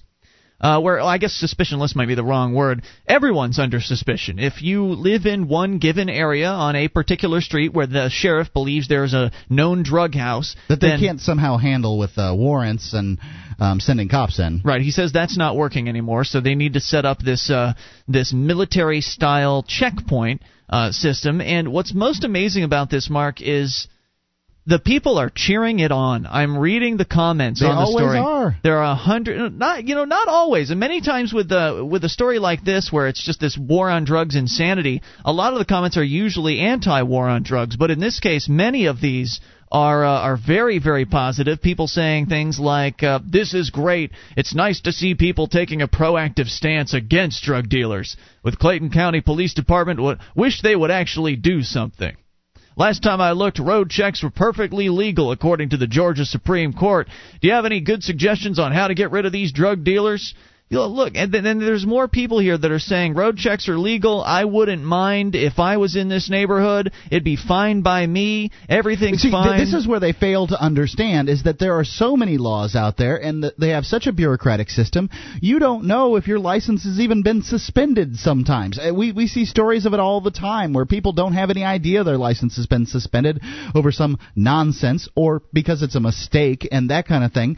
They get carted off to jail. Do you think the cops are going to try to figure out right there that uh, the, somehow the the DMV's made a mistake about suspending your license?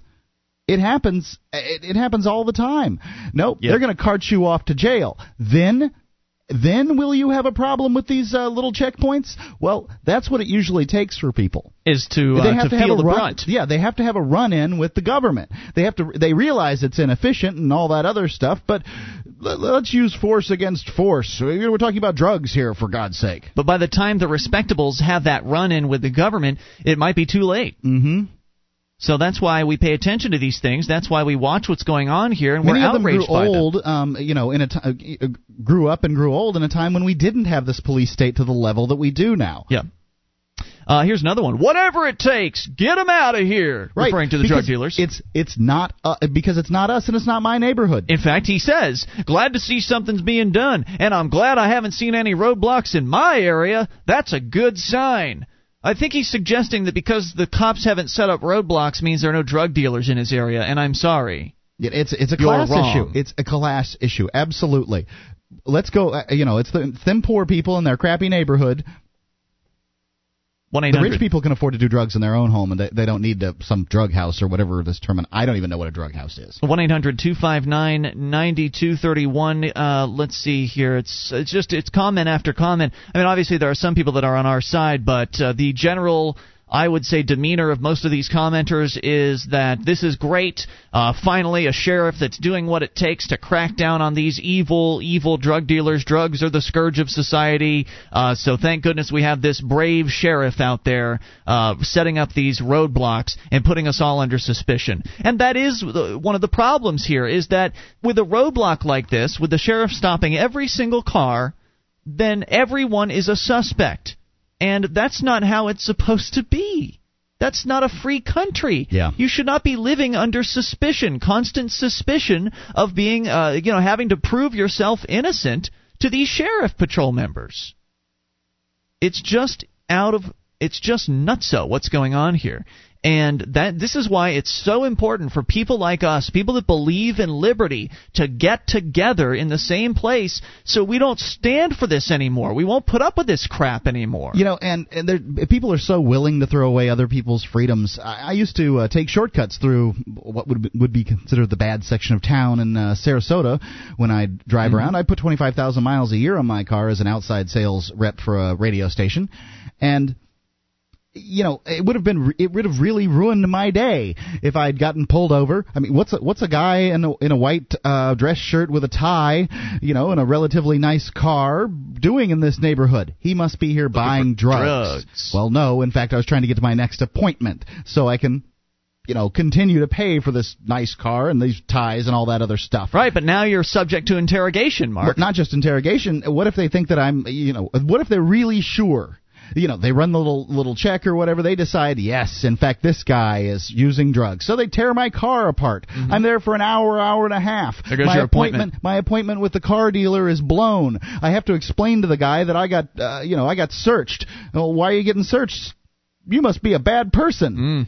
So you know it ruins my it ruins my business with this guy. I never get a I never get a radio buy out of him. There's thousands of dollars in the marketplace that have been ruined. Somebody's day um, has been uh, screwed up. What if my boss said, "Look, you've screwed up enough, or you know this is really important to the company. You've got to get this auto dealer on, and you've got to do it this time." Yikes. Then I get fired over it.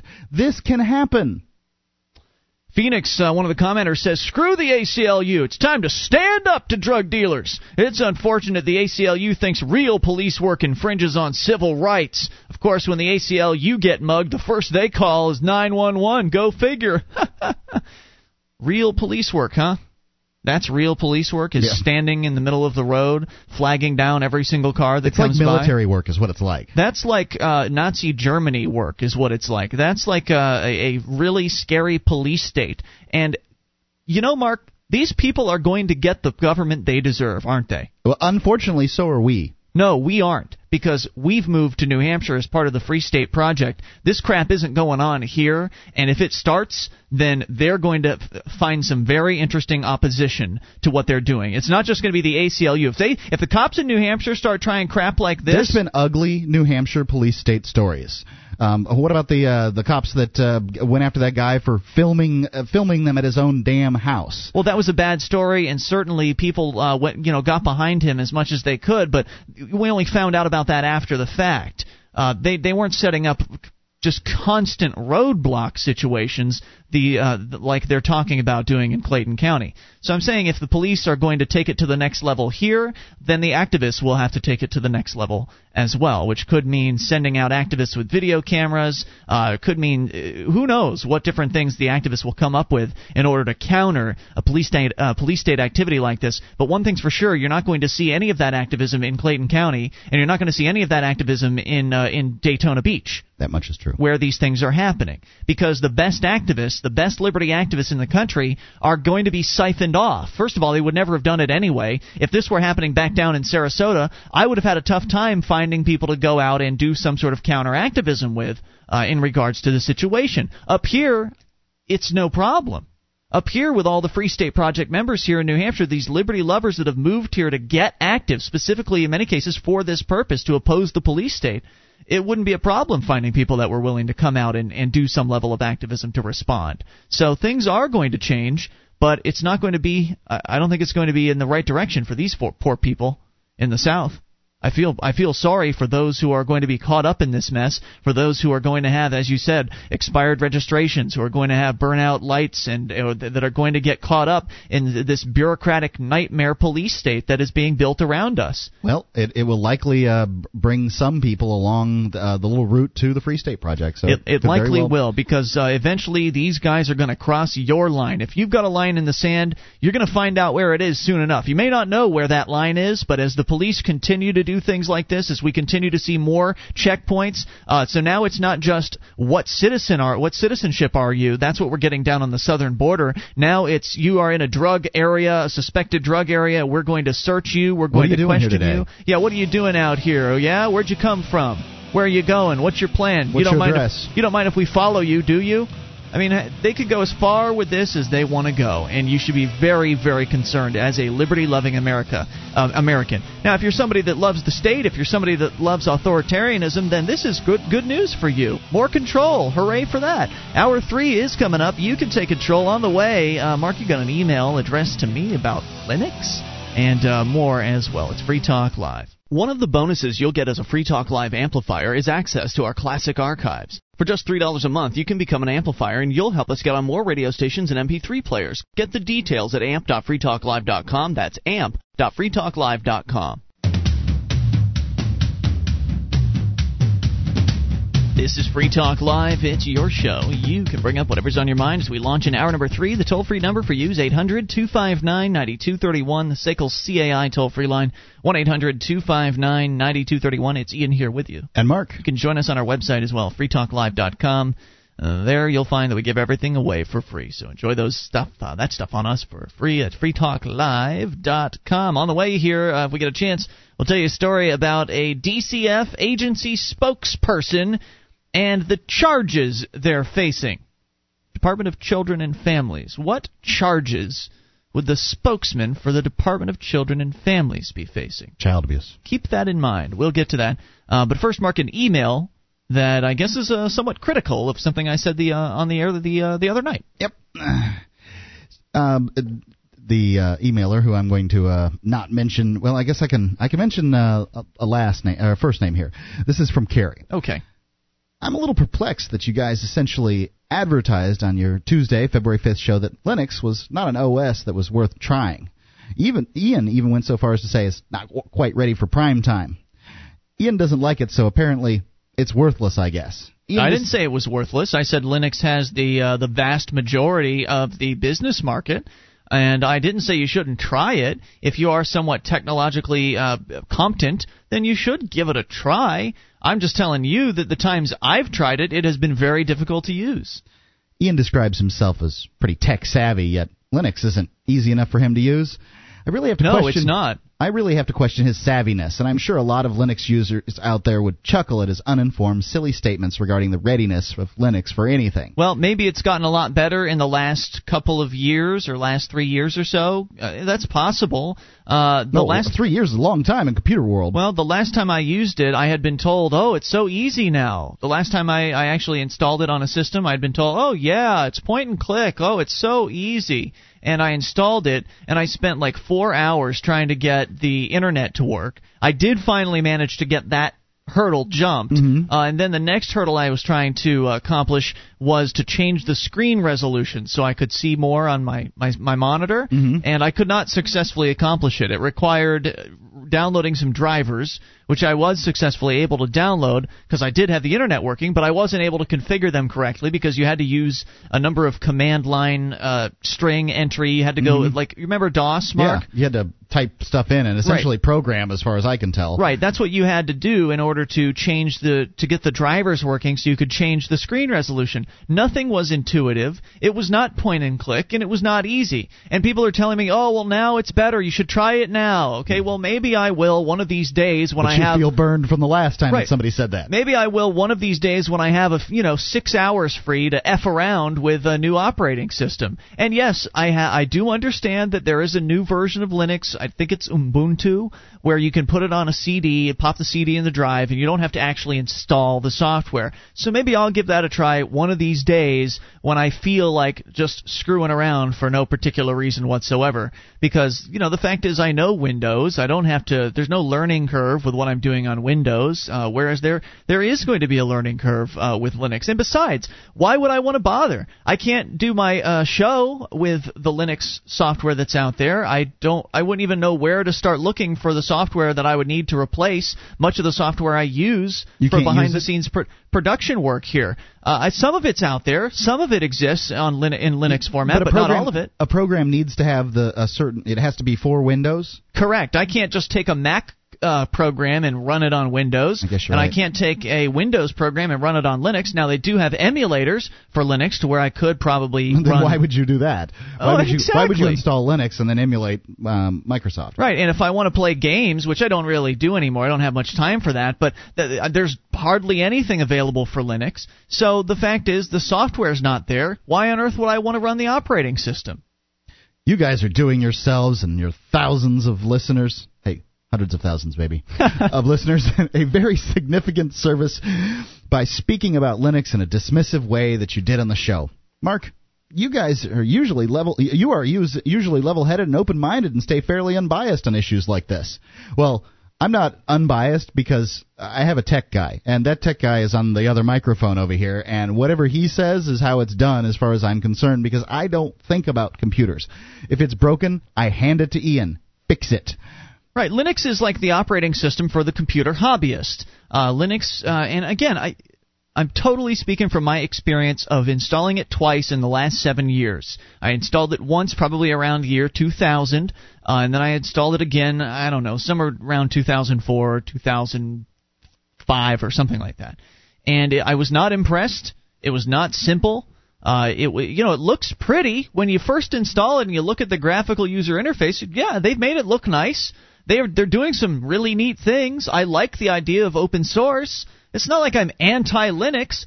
I just stand by what I said before, and that is, it's not ready for prime time. It's not something where you can hand us, you know, hand an install CD to grandma and have her go and put the, you know, this new system on her computer and, and have her be satisfied with with her computing experience. Until it's ready for that, I will continue to say it's not ready for prime time. But I for was- computer geeks, fine. I was really annoyed and frankly shocked that you turned potentially thousands of people away from the idea of using Linux with that short, ill-informed conversation. Today, there are distros of um, Linux Distributions. okay, uh, distributions of Linux out there to suit any computing ability from novice all the way up to Ian's expert tech savvy level. Linux provides powerful. I'm not an expert necessarily. I can just do a few more things than the average person. I can put a computer together from scratch, for instance. Not many people can do that. Linux provides powerful, highly stable, no cost alternatives to the ridiculously priced commercial products. OpenOffice and GIMP, Photoshop replacement, K3B. Um, Yeah, I tried running OpenOffice, uh, you know, on um, on Windows. They have OpenOffice, which is this open source software where you can, uh, you know, make files, power. That's not PowerPoint, but the essentially Word. the. Uh, yeah, Word, Word sort of like files. They're not actually Word because Word is a Microsoft. Is it a product. doc? do it- Does it make doc, doc files? No, it does not. So I can't open my old Word They documents it? claim that you can. Okay. They claim you can, and I tried it, and it's not perfect. Again, it's not ready for prime time. They Well, that was three years ago. So maybe no, no. I used one- OpenOffice within the last two years. Uh, and they claimed at that time, oh, this is great. You should get it. It's free. You can open up your doc files. Yeah, you can open them, but it doesn't render them correctly. It doesn't. It doesn't look. It, it will be your file, but it won't look the way it looked when you saved it in Microsoft Word.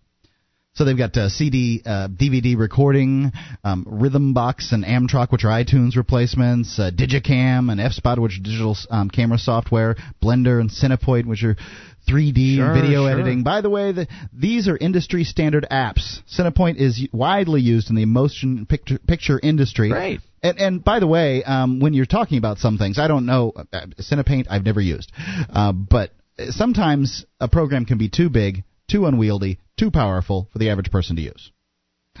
Uh, Blender is renowned as being the most sophisticated 3D software available. It even provides, um, you know, uh, I'm just gonna. She goes on and uh, uh, talks about s- several of these great uh, programs. Linux has the potential to provide a visual experience that Windows users, even with expensive software and add-ons or in Vista, don't have access to. Linux users I've seen some of it. I've seen some of it demoed, and it's very pretty. It's very flashy, very slick. There's no doubt there's some great applications available for Linux. No doubt about it. I just had trouble changing the screen resolution. I said, screw this. I'm going back to Windows, where it's you know right click, go to Properties, and change the resolution. It's that easy. Hmm. It's not like that with with Linux, or at least it wasn't a few years ago. What's so maddening to me about the way you guys dismissed Linux in such a callous way and uninformed manner was that Linux is actually the OS embodiment of everything you guys talk about day in and day out. My move from Microsoft Windows to Linux has nothing to do with the silly monopoly argument. It had to do with the fact that Microsoft is so entangled, embroiled in all the corporate and legal and governmental brouhaha that they've lost sight of the whole point innovation and progress. They are so concerned with keeping others from excelling or stepping on their toes that their product is suffering and the global and the global disappointment in Vista is the culmination of that.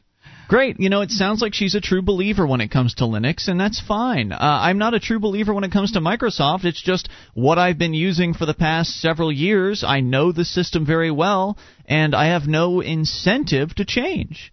There's no reason for me. I mean, I don't have an incentive to go to Vista.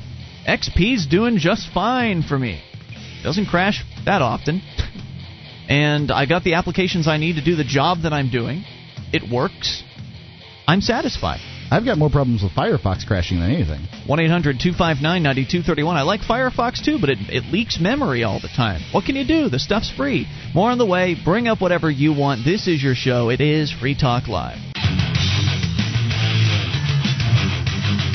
This is Free Talk Live. It's your show, and you can bring up whatever you like toll free. 800 259 9231, the SACL CAI toll free line. It's Ian here with you. And Mark. And you can join us on our website at freetalklive.com. The features we give away, so enjoy those on us. Again, that is freetalklive.com. And those features include the bulletin board system with over 300,000 posts. Serious issues to fun stuff. You'll find it all discussed online, and it's totally free. Go to bbs.freetalklive.com to get interactive. That's bbs.freetalklive.com. Movies, lingerie, and marital aids. AdamEve.com has a special offer for you. Go to adameve.com slash talk and get 50% off of one item. Plus, with your order of $17 or more, they'll throw in a free gift. That's 50% off adameve.com slash talk. Uh, we continue here. Uh, the geeks are calling in. It's Rob in Georgia on the amp line. Hey, Rob. Hey, how's it going? Hey, what's on your mind? Well, talking about uh, Linux, which is, I guess, right up my alley. That's what I do. Yes, sir. uh, and uh, I think that um, a lot of times people don't really understand.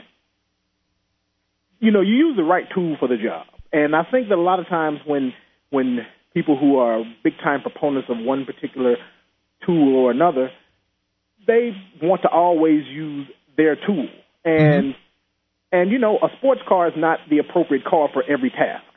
That's true. And neither is a sedan. So I look at that that I look at operating systems in much the same way. I actually began my IT career, I guess you could say, running on some old DEC equipment, uh, a system called VMS. And from there, I actually went to a Macintosh. And I was actually working, doing administration, supporting people on Macs. And then I went to Windows, and then I ended up being on Unix. That's where I am now, Linux and uh, various other types of Unix. And all of these things have their own pros and cons. I look at Linux really as being a very good operating system for people who are on the edges of the normal curve. Now you have this big middle where Windows and to some degree Mac as well kind of kind of occupy that realm. Mm-hmm. But for people who have very simple computer needs and they have never used a computer, for example, um, like if I was setting up something for my grandmother, I would very easily set her up a very simple little Linux um, workstation where she has real big icons that let her click and do certain very specific tasks. Mm-hmm. That's the sort of thing that she'd be looking to do. Now, when you get into someone who wants a bit more complexity, then you probably don't want to put them on Linux because they don't have enough uh, enough uh, of an acumen for uh, for com- configuring computers to figure out how to install new software and configure it uh, with any sort of you know with any sort of ease. Right now, I noticed that you said you would set up the computer for your grandma. That's because exactly. Linux hasn't gotten to the point where grandma could set it up herself. Well, to be perfectly honest, I don't think my grandmother could install Windows. No, absolutely not. You're right. Uh, so so yeah, so I, I don't think that that but necessarily is a many knock, computers come with the Windows already installed, so your grandma Yes. could turn on the machine and perhaps start. I don't know. I mean, I I certainly turned on my um, new computer and just went w- went with it and had Windows on it, and you know, life's good. Sure, and and and they got some Dells now that have Ubuntu on them, and or Ubuntu, however you like to pronounce it, and uh, it works very well. If you look at one of the like the Asus Eee PC, which is a very small um, subcompact laptop. I mean, it's it's got like a seven inch screen. It's a very simple internet device, but it's a very easy sort of system to use. It runs Linux. Um, so for that very simple sort of system, same thing with the one laptop per child um, project. It runs a type of Linux. When when you start dealing with those sort of very simple systems, those things work very well with Linux because you can you can you can customize the Linux distribution for that specific machine and for a specific set of tasks. Now, when you get into the very computer savvy user, then yeah, Linux is fine too. You understand what's going on. You figure out you can work your way around and know how to get out and make things work. Um, it's it's for that person who is who is very task driven and they gradually expand on tasks that I think that Linux is really not well suited for. Because as you expand upon tasks, you have to increase your knowledge a bit more than you would with Windows. It's not a matter of sometimes just installing a program. Now, sometimes right, right. Is. You have to pull out a manual and uh, or go through a tutorial to learn how to, as you're saying. Like I said, it was taking me hours and hours just to figure out how to change screen resolution. That's gotten a lot better. Now I, I think if so. you were to install Ubuntu now, you wouldn't see those sorts of issues. You know, maybe what I'll do is because it's not fair for me to talk about it and having you know the last experience I had being uh, you know three years ago or four years ago. Uh, so maybe what I'll do here is Julia is expected to leave town for a few days next week. Uh, since I'll have a little bit more time on my hands at that point, uh, perhaps I will go ahead and give it a try. And you better see. not sacrifice any phone calls you're supposed to make to radio uh, PDs Yeah, uh, be- during the day. It'll be some other time, but, uh, Uh, but you know, you you can call me if you got any problem. maybe I'll Uh, go into geek mode and uh, and have the time to do something like that. See, that's no interest to me. Yeah. Yeah, well, I mean, like that. uh, you know, it's, it's like I say, it's all a matter of interest. I do find that a lot of that that Linux is progressing at a much faster rate than uh, than Windows, and I think that part of the things that that email was touching on is uh, some of the reasons why. Uh, you know, basically, when uh, Windows has been really getting more interested in, um, I, guess, kind of locking down what they have. Um, i- in more recent times rather than expanding what they do, except on the server side. Windows actually has gotten a lot better on the server side because it's a different type of market. But when it comes to on the desktop, I think they've really been kind of spinning their wheels. Uh, but uh, so Linux is a lot more exciting. Well, good. I hope that- they get passed up. I hope the innovation happens, and I hope it gets easier to use. And I, I wish Linux the best of luck. And I, and I hope that they really can get out there and compete. I'd love to see Microsoft uh, unseated and, and dethroned and have a more competitive marketplace for operating systems. I think that'd be fantastic. I'm certainly no acolyte when it comes to uh, Microsoft. I have no allegiance to them. It's just that uh, you know that's who I've been using for the last several years, and it's what I know. Yeah, I mean when you got when you got something where where it works the same way as it did before is important, then I mean that, that's you have you have you already have an investment in things working a particular way, and that sort of situation you the you know the cost of migration you always have to take into account, and and that's something where a lot of times people who are really uh, big proponents of Linux kind of fail to take into account that you know there's a cost involved in someone migrating, and not everyone wants to actually think about computers and making them work. Some people just want to accomplish a task. Right. Even if I fell in love with Linux, it would be an incredibly uh, large undertaking for me to uh, to install Linux on all of my machines that I have here. You know, I've got a server running right now recording the show uh, that's that's running Windows. Uh, and you know I've got the the computer I'm using. I also have my laptop as well. You know to to go in there and get everything running to at, at the the functional state that it is today under Linux with whatever new software I'd have to acquire and configure. I mean that's a week long process at the very least. I mean, cause even that's presuming I knew what I was doing. Yes. So yeah, I mean, uh, but I, I think that sometimes you know I think that that the the, the letter was a bit cross purpose in um, you know, but you know, but when you especially when you say something and and it's not really completely accurate now, you know, you're gonna open yourself up to attack, and uh, you know, so Linux has gotten a lot easier for just anyone to install. I'd say that it's actually easier to install than Windows. Oh, that's good. I'll definitely, I will, I, I swear, I will give it a try. And it's not like I didn't say that. You know, I made it clear that, okay, well, the last time I used it, it was like this. And so she's picking on me, and that's fine, because it gave us an opportunity to talk about this. Rob, thanks for the call, due to the expertise. 800 259 9231. Uh, That's You know, people like Rob, we pay him for his expertise uh, when it comes to Linux. Our server runs Linux because that's the best thing for running servers. And uh, that means I can't really do much with it, so got to pay the experts. 800 259 9231. You can take control of the airwaves. Bring up anything. This is your show. It's Free Talk Live. We have a big new advertiser for Valentine's Day. Please, before you buy flowers or candy this year, consider pajamagram.com. The pajamas or lingerie come in a beautiful hat box with a lavender sachet, a gift card, and a do not disturb sign. She'll love it for years. Pajamagram.com. And please tell them you heard about it at Free Talk Live.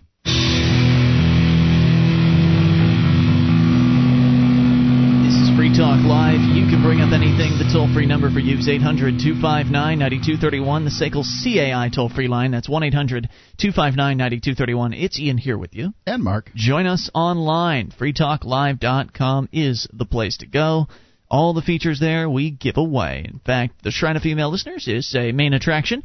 Uh, the ladies, uh, dozens of them who've taken the time to send us their validated photo, uh, we put them up on our website on the Shrine of Female Listeners. Go to shrine.freetalklive.com and you'll see them all, including our newest Shriner, Shauna, uh, who is, uh, well, without clothes, I believe. Though you can't see any of the, the naughty bits. Uh, head over to, to see it anyway, because uh, she took her time to send us a picture, and we really appreciate that. And so, our lady listeners that want to get involved in the shrine, there's no, uh, re- you know, there's no real requirements beyond that you have to prove you listen to the show. So our ladies have managed to get very creative when it comes to proving that they listen to Free Talk Live. See what I mean by going to shrine.freetalklive.com.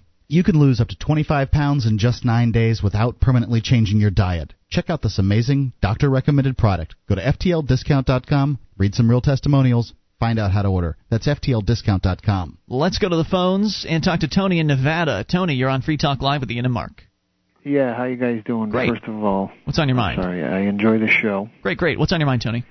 Uh, I wanted to get some clarification on your position on the income tax. Okay, abolish it completely. Abolish it completely, but but you, I heard you speak critically the other day of the tax protesters. What What do you mean? Well, you, well, you said you didn't agree with their argument. Oh yeah, the show me the law thing. That right. one.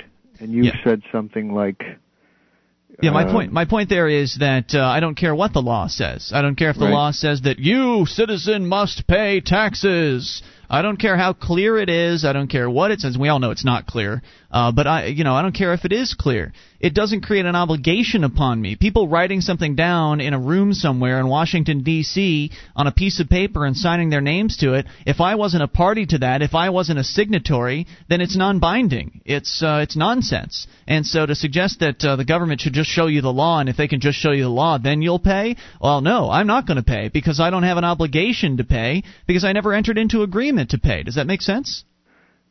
it makes sense, but if I may respond to it, Please. Certainly. Doesn't wouldn't that also apply to the Constitution? You weren't a signer to that. You're darn right it would. Exactly right. Now, now you found the difference between he and I. I, I consider that the uh, Constitution, you know, it, it, it's it's a good place to go. Um, Ian says it's just a piece of paper. I'm not obligated. I'm not obligated. It's not a document that is was written to control me in the Okay. first place. The Constitution was a document that was written to uh, set rules for government. Uh, those people that wrote the Constitution thought they could bind the government down with the chains of the Constitution, and they did give it their best shot. But what we've seen is that either the Constitution has authorized all of the terrible things the government is doing today, or it has been powerless to prevent it. In the words of Lysander Spooner, so the Constitution itself is obviously not respected by the people in uh, in government. They are not following the rules that were set out for them. And again, the Constitution isn't rules for me to live by, so that no one would ever suggest that I be bound by the Constitution. That would be ludicrous. It's the uh, rules for the government, not me. I see. Make sense? Uh, it's it's a bit much for me. I'm not as uh, What part's confusing? I know it was a lot of information. well. You, you you spit a lot at a lot out at me, so I'll have to, I guess, do my own research. Well, no, uh, I mean it's it's. I mean you do agree though that the Constitution is a set of rules for the government, not the people. yes, sir. Yes, I would Okay. have to agree with that. So therefore, I never would have been a, a signatory to it because I don't want to be a part of uh, of the Constitution. I don't want to be, or rather, I don't want to be a part of the government. So my name doesn't isn't required to appear on the Constitution. Uh, and so really, I don't know. It, it's not really an issue of consent to the Constitution, but uh, I, I I don't know. Have I lost you at this point? No, I got you, but I mean, what, what, in other words, you would you would you would have no constitution. You would have no government at all. I, I would have would no have. government at all. Yes, I would have voluntary interactions amongst individuals in the free marketplace, and I have no use for a gang of people that is offering their services at the point of a weapon, calling themselves the government. That's all the So- government is. It's people using force on others. Yeah. Yeah. And I find got that you. despicable. I got you. Very good. Thanks for the call, dude. We appreciate it. 800 259 9231. It's time for humanity to, to move into its next phase. It's not time for a revolution. We were talking about this recently at one of the meetings here in, uh, in Keene, the Free State Project members and the other liberty activists here in the area. Uh, we were talking about how it's not so much what we want is a revolution because that's you know the uh, the etymology there is uh, to re- revolve right to go back to what you were doing before or to change what you're doing but keep keep going with a government structure. It's time that humanity takes the next step forward in its uh, in its path toward freedom and reject the state entirely, reject coercive interaction, and take the next step into the uh, the light of voluntary interaction. And that's what I advocate for here on this show: is that people start behaving like adults instead of threatening people like a school uh, schoolyard bully would. It's time we start respecting the decisions of other individuals to live their lives how they want to live it, as long as they aren't harming others. I think we got a long way for that. We certainly do. Uh, One eight hundred two five nine ninety two thirty one. We go to Stephen in Massachusetts. You're on Free Talk Live, Stephen. Hello? Hey, Stephen. Got to get off the uh, speakerphone or closer to your receiver, one or the other. Oh, okay. I'm on a cheap computer headset. So okay, it definitely you hear me now? sounds cheap. What's on your mind? Uh, I'd like to talk about cop watching. Okay, please. I don't know if you know anything about that. We do, as a matter of Uh, fact. I think it's a wonderful idea. Yeah. Is there a movement of it in New Hampshire? We've been, talking about it and trying to get it done. I mean, I, w- both uh, the both both of us have uh, gotten cameras out and uh, you know watched cops uh, during uh, stops and that kind yes, of thing. Yes, I But- have done that. but you know it, there's there's not a lot of people in the area that uh, uh, can do it certainly we can't do it at night when uh, you know the cops are busiest so Right. Uh, yeah, there are. There has been discussion. There's been talk. I think we're going to see that happen maybe sometime this year.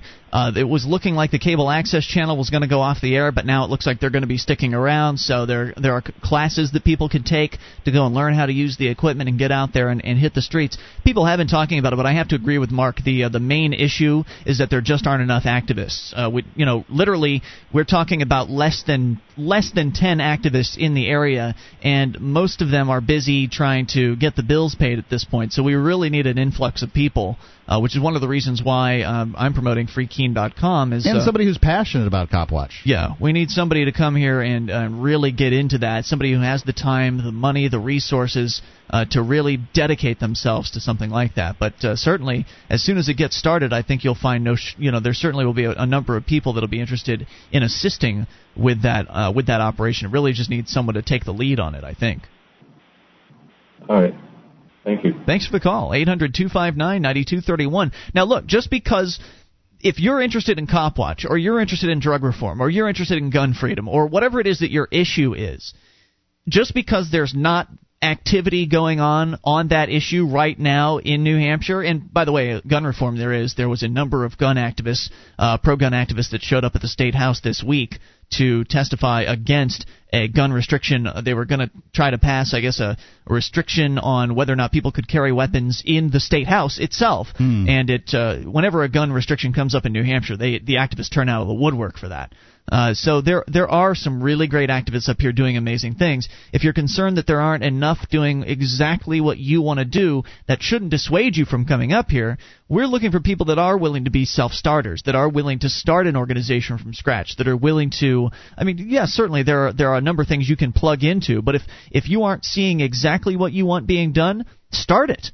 Get out there and do it. Uh, I would love to uh, to get involved in Cop Watch on a you know on a part time basis, but I don't have the resources and availability to do it full time. I don't have, uh, and when I say full time, I don't mean 40 hours a week, but to be the the initiator of Cop Watch, to uh, to be the contact for Copwatch. You, you see where I'm coming from? Oh yeah, uh, there there really does need to be somebody in charge of it, and that will get it all rolling. Because there's people out there that are willing to do it, um, they're willing to take direction on it. That's just you know it's probably not their biggest, highest concern. Right, you might find somebody that's willing to go out on Saturday nights, or somebody that's willing to work Fridays, or you, you might be able to schedule people, but someone needs to be there to uh, to organize that. At least with that type of activism, and we're going to see more of that as as time rolls on here in New Hampshire with all these great activists coming here as part of the Free State Project. 800 259 9231 because beyond all of the wonderful organizations that have been created for you to plug into, and there are a whole bunch of them, uh, there's a lot that's still yet to be started. There's a lot that still is waiting for someone to come along and say, yeah, that's what I want to do. I want to do Copwatch. Let's get it started. 800 259 9231. This is Free Talk Live. This is Free Talk Live. It is your show, and you can bring up anything, even in these remaining moments. I don't think we'll have enough time for your call, so call us tonight at 800, or tomorrow night, rather, 800 259 9231, because the calls are loaded up on the lines right now. Uh, we'll get to them here in moments. 1 800 259 9231. Join us on our website freetalklive.com. We give away the features, so enjoy those. If you like the show, want to help us out, then shop with us at amazon.freetalklive.com. And if you enter Amazon through that link, Free Talk Live will get a percentage of your purchase. So just start your shopping there and uh, get whatever you need for life. Great deals, great super uh, free super, super saver shipping on a whole bunch of items. I'm getting ready to order some uh, some gourmet uh, gourmet food from the MexGrocer myself. I'm running low on my favorite salsa right now and uh, You've Amazon's gone through all that that you had. Yeah, I had some huge 34 ounce bottles of uh, Valentina brand salsa, Mhm. and actually, it turns out that the 12 ounce ones. So they call it now. salsa because it's really just hot sauce. Salsa picante, I believe, is what is what it's called. It's extra hot, the version that I get, and uh, it's it's lovely. And Mhm. Amazon's got it, so I'm ordering it through there. Amazon.freetalklive.com, and since it's uh, you know you you gonna have to pay shipping at least with some of their dealers. Figured I'd throw in some Mexican sodas too, because they actually make that stuff with real sugar, and if, I want to give that a try, see how it tastes. Anyway, uh, they've got all kinds of great gourmet foods there, as well as electronics and a bunch of other stuff. Let's go to the phone calls and talk to Adam in Maryland. You're on Free Talk Live, Adam. Hey guys, how you doing? What's on your mind? Oh, uh, actually, I bought something from Amazon.freetalklive.com recently. Super. I uh, bought one of those jet torch lighters. Oh yeah. Yeah, really cool. And, and but uh, speaking of lighters, I'm really fired up tonight, man. I, I, I was watching my news, the, the news earlier, and the Westboro Baptist Church. You Oh, familiar boy. with them? Yeah, Fred Phelps. Yeah, Fred Phelps, that little punk, and his wife. Um, You mean his sister? coming- whatever they are. I think they're cousins too. Oh, well, it wouldn't surprise me. But uh, they're What's coming to? Baltimore to protest another funeral. Of what? Of who? Okay, uh, I don't know if this was national news, but um, a 15-year-old by the name of Nick Browning, he allegedly murdered his entire family. Oh, good Um, lord. Four members of his family, his father, mother, and his two younger brothers. He he, he shot them when they were sleeping. Wow. Okay. Uh, and the reason the Westboro Church is protesting him is because his father is a lawyer for Baltimore County, Uh huh. and they were sued last year, uh, and they lo- they lost a lawsuit for 10.9 million dollars. So they're basically saying the wrath of God has come down on the lawyers in Baltimore, and we're going to be here to talk about it or whatever. So wait, who was sued? The the, the church? The church was yeah, sued by the- okay. Yeah, the the church was sued by a man named um, uh, Albert Snyder. His son was a Marine in the Iraqi War. Mm-hmm. He he was killed. He he was straight, but um, as, as you probably know, the Westboro Baptist Church has this whole God hates fags thing. Yeah, they, that's what they're They got for. it really, and and they seem to connect it to everything. Um, you know, that car accident ha- happened out there because God hate, hates fags. You Right. know, and it doesn't seem to have any rhyme or reason as to what they. So, so now they're coming to Baltimore to to protest at the funeral of the lawyer because they're glad he's dead. Yeah, actually, the lawyer, as far as I know, doesn't even have a connection to the case. He's just a lawyer for Baltimore. but Um, God's punishing Baltimore because they've been sued because uh, the Westboro Baptist Church has been sued. I have no idea, but hey, you know. I would think God would be a little more discriminating in how he punishes. You know, if he was going to do it, you'd think he'd really do it so that it, we'd all be able to see. Uh, you know, b- bolt of lightning. Uh, you know, angel, the the angel of death coming down with a fiery sword. There's all kinds of ways that none of us would be left with any doubt in our mind that in fact God really does hate fags or whatever it is that the um, Westboro Baptist Church believes. What kind of bigoted tripe it is that they're into. But uh, you know, somehow God just leaves us wondering. You know, really, He works in mysterious ways, Mark. Didn't Katrina? I thought Katrina, um, you know, wiped out uh, New Orleans because you know there was a high pressure front that came in and met met with some warm air. No, it was the gays. Yeah, it was the fags. Yeah. Hey guys, um, I'm going to be going to the protest to protest those guys. So if any of your BBS uh, members or listeners, like tomorrow night or something, have any ideas for me, I'd love to hear them. Oh, cool, cool. Well, uh, Wear yeah. a little pink tutu. That ought to make him mad. Wait, when is this happening? Is tomorrow night? Is when it's happening? This, this is um, this is going to be Saturday morning from 10 a.m. to 11 in uh, Lutherville, Maryland. So if any locals also, because I know a few people in Maryland listen to your show, Okay. want to join me, I'll be there. Um, I'll be videotaping it. I'll tell you guys about Oh, cool. it. I put it on YouTube and stuff. Right on. Now, are you Uh, posting on the Free Talk Live BBS about this? Uh, I will actually. Yeah, you definitely should do that. That way, people can get in touch with you directly uh, instead of just having to play phone tag or uh, call in and you know throw out an idea over the air, which they're welcome to do, but uh, they'd be more efficient that way. Thanks for the call tonight, and good luck with that. Let us know how it goes. Eight hundred two five nine ninety two thirty one to Justin in Ontario. You're on Free Talk Live with Ian and Mark. Hello. Hi, how you guys doing? What's on your mind, Justin? Well, uh, first off, uh, well, I want to know what your whole take is on the whole New World Order thing. And my second part of the question is, uh, what role do you see Canada playing in that? Um, I, I think that the term New World Order is, is overused. Um, it uh, has a tendency to turn off some, and I don't disagree with uh, some of the things that they say. Um, you know, indicates this whole New World Order, but a lot of it um, seems to be crackpotty conspiracy stuff. I don't concern myself with it. I uh, I'm concerned with people in search of power and those who claim that there is a new world order. That's who they believe that are involved in it. It's the you know the politicians and the uh, the elites that are in search of power. You're always going to have people in search of power, but I don't think they all necessarily agree with one another on how to go about acquiring it or what to do with it when they get it. I don't think they all are members of the same club, and I you know I don't care what clubs they hang out in or who they hang with. All I'm concerned with is uh, the government and getting it out of my life. So to me, the New World Order in a, as a concept uh, is completely irrelevant. And Canada, since I've answered the question, the first question, I don't think I really need to go on about Canada. Hmm. So you're definitely uh, pro New World Order then, or How did you get that from what I just said? Hmm.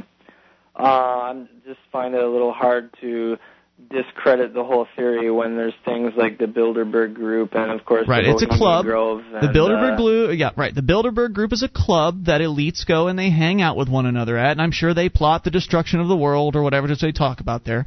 Uh, and the you know the Bohemian Grove is another club where they go and they you know worship an owl or something like that. I don't care what they do with their owl, free yeah. time. I don't care who they hang with. I don't care about their parties. What I care about is liberty and freedom and advancing the ideas of freedom and liberty in our lifetime. And I Right. care about doing the uh, the boots on the ground activism that's going to get that done. And talking about the clubs the elites hang around in isn't advancing those ideas in one iota, sir. So that doesn't mean I'm in favor of people in search of power or in favor of this new world order concept. I'm against power. I'm against the people that seek it. And I, I work constantly to oppose people like that. So I'm not sure how you even extracted that. Is it it's just a, a pro or con thing for you? You're not even really thinking about it. Hmm. Well, it's just that I've gotten into, uh, I guess you could say, the last uh, four or five months. My third eye's been open, so to speak, just on how, uh, you know, how much uh, these governments are just puppets of the the global elitists and just their whole, uh, you know, Well, it, it, you know, now the global elitists are able to control the information, right?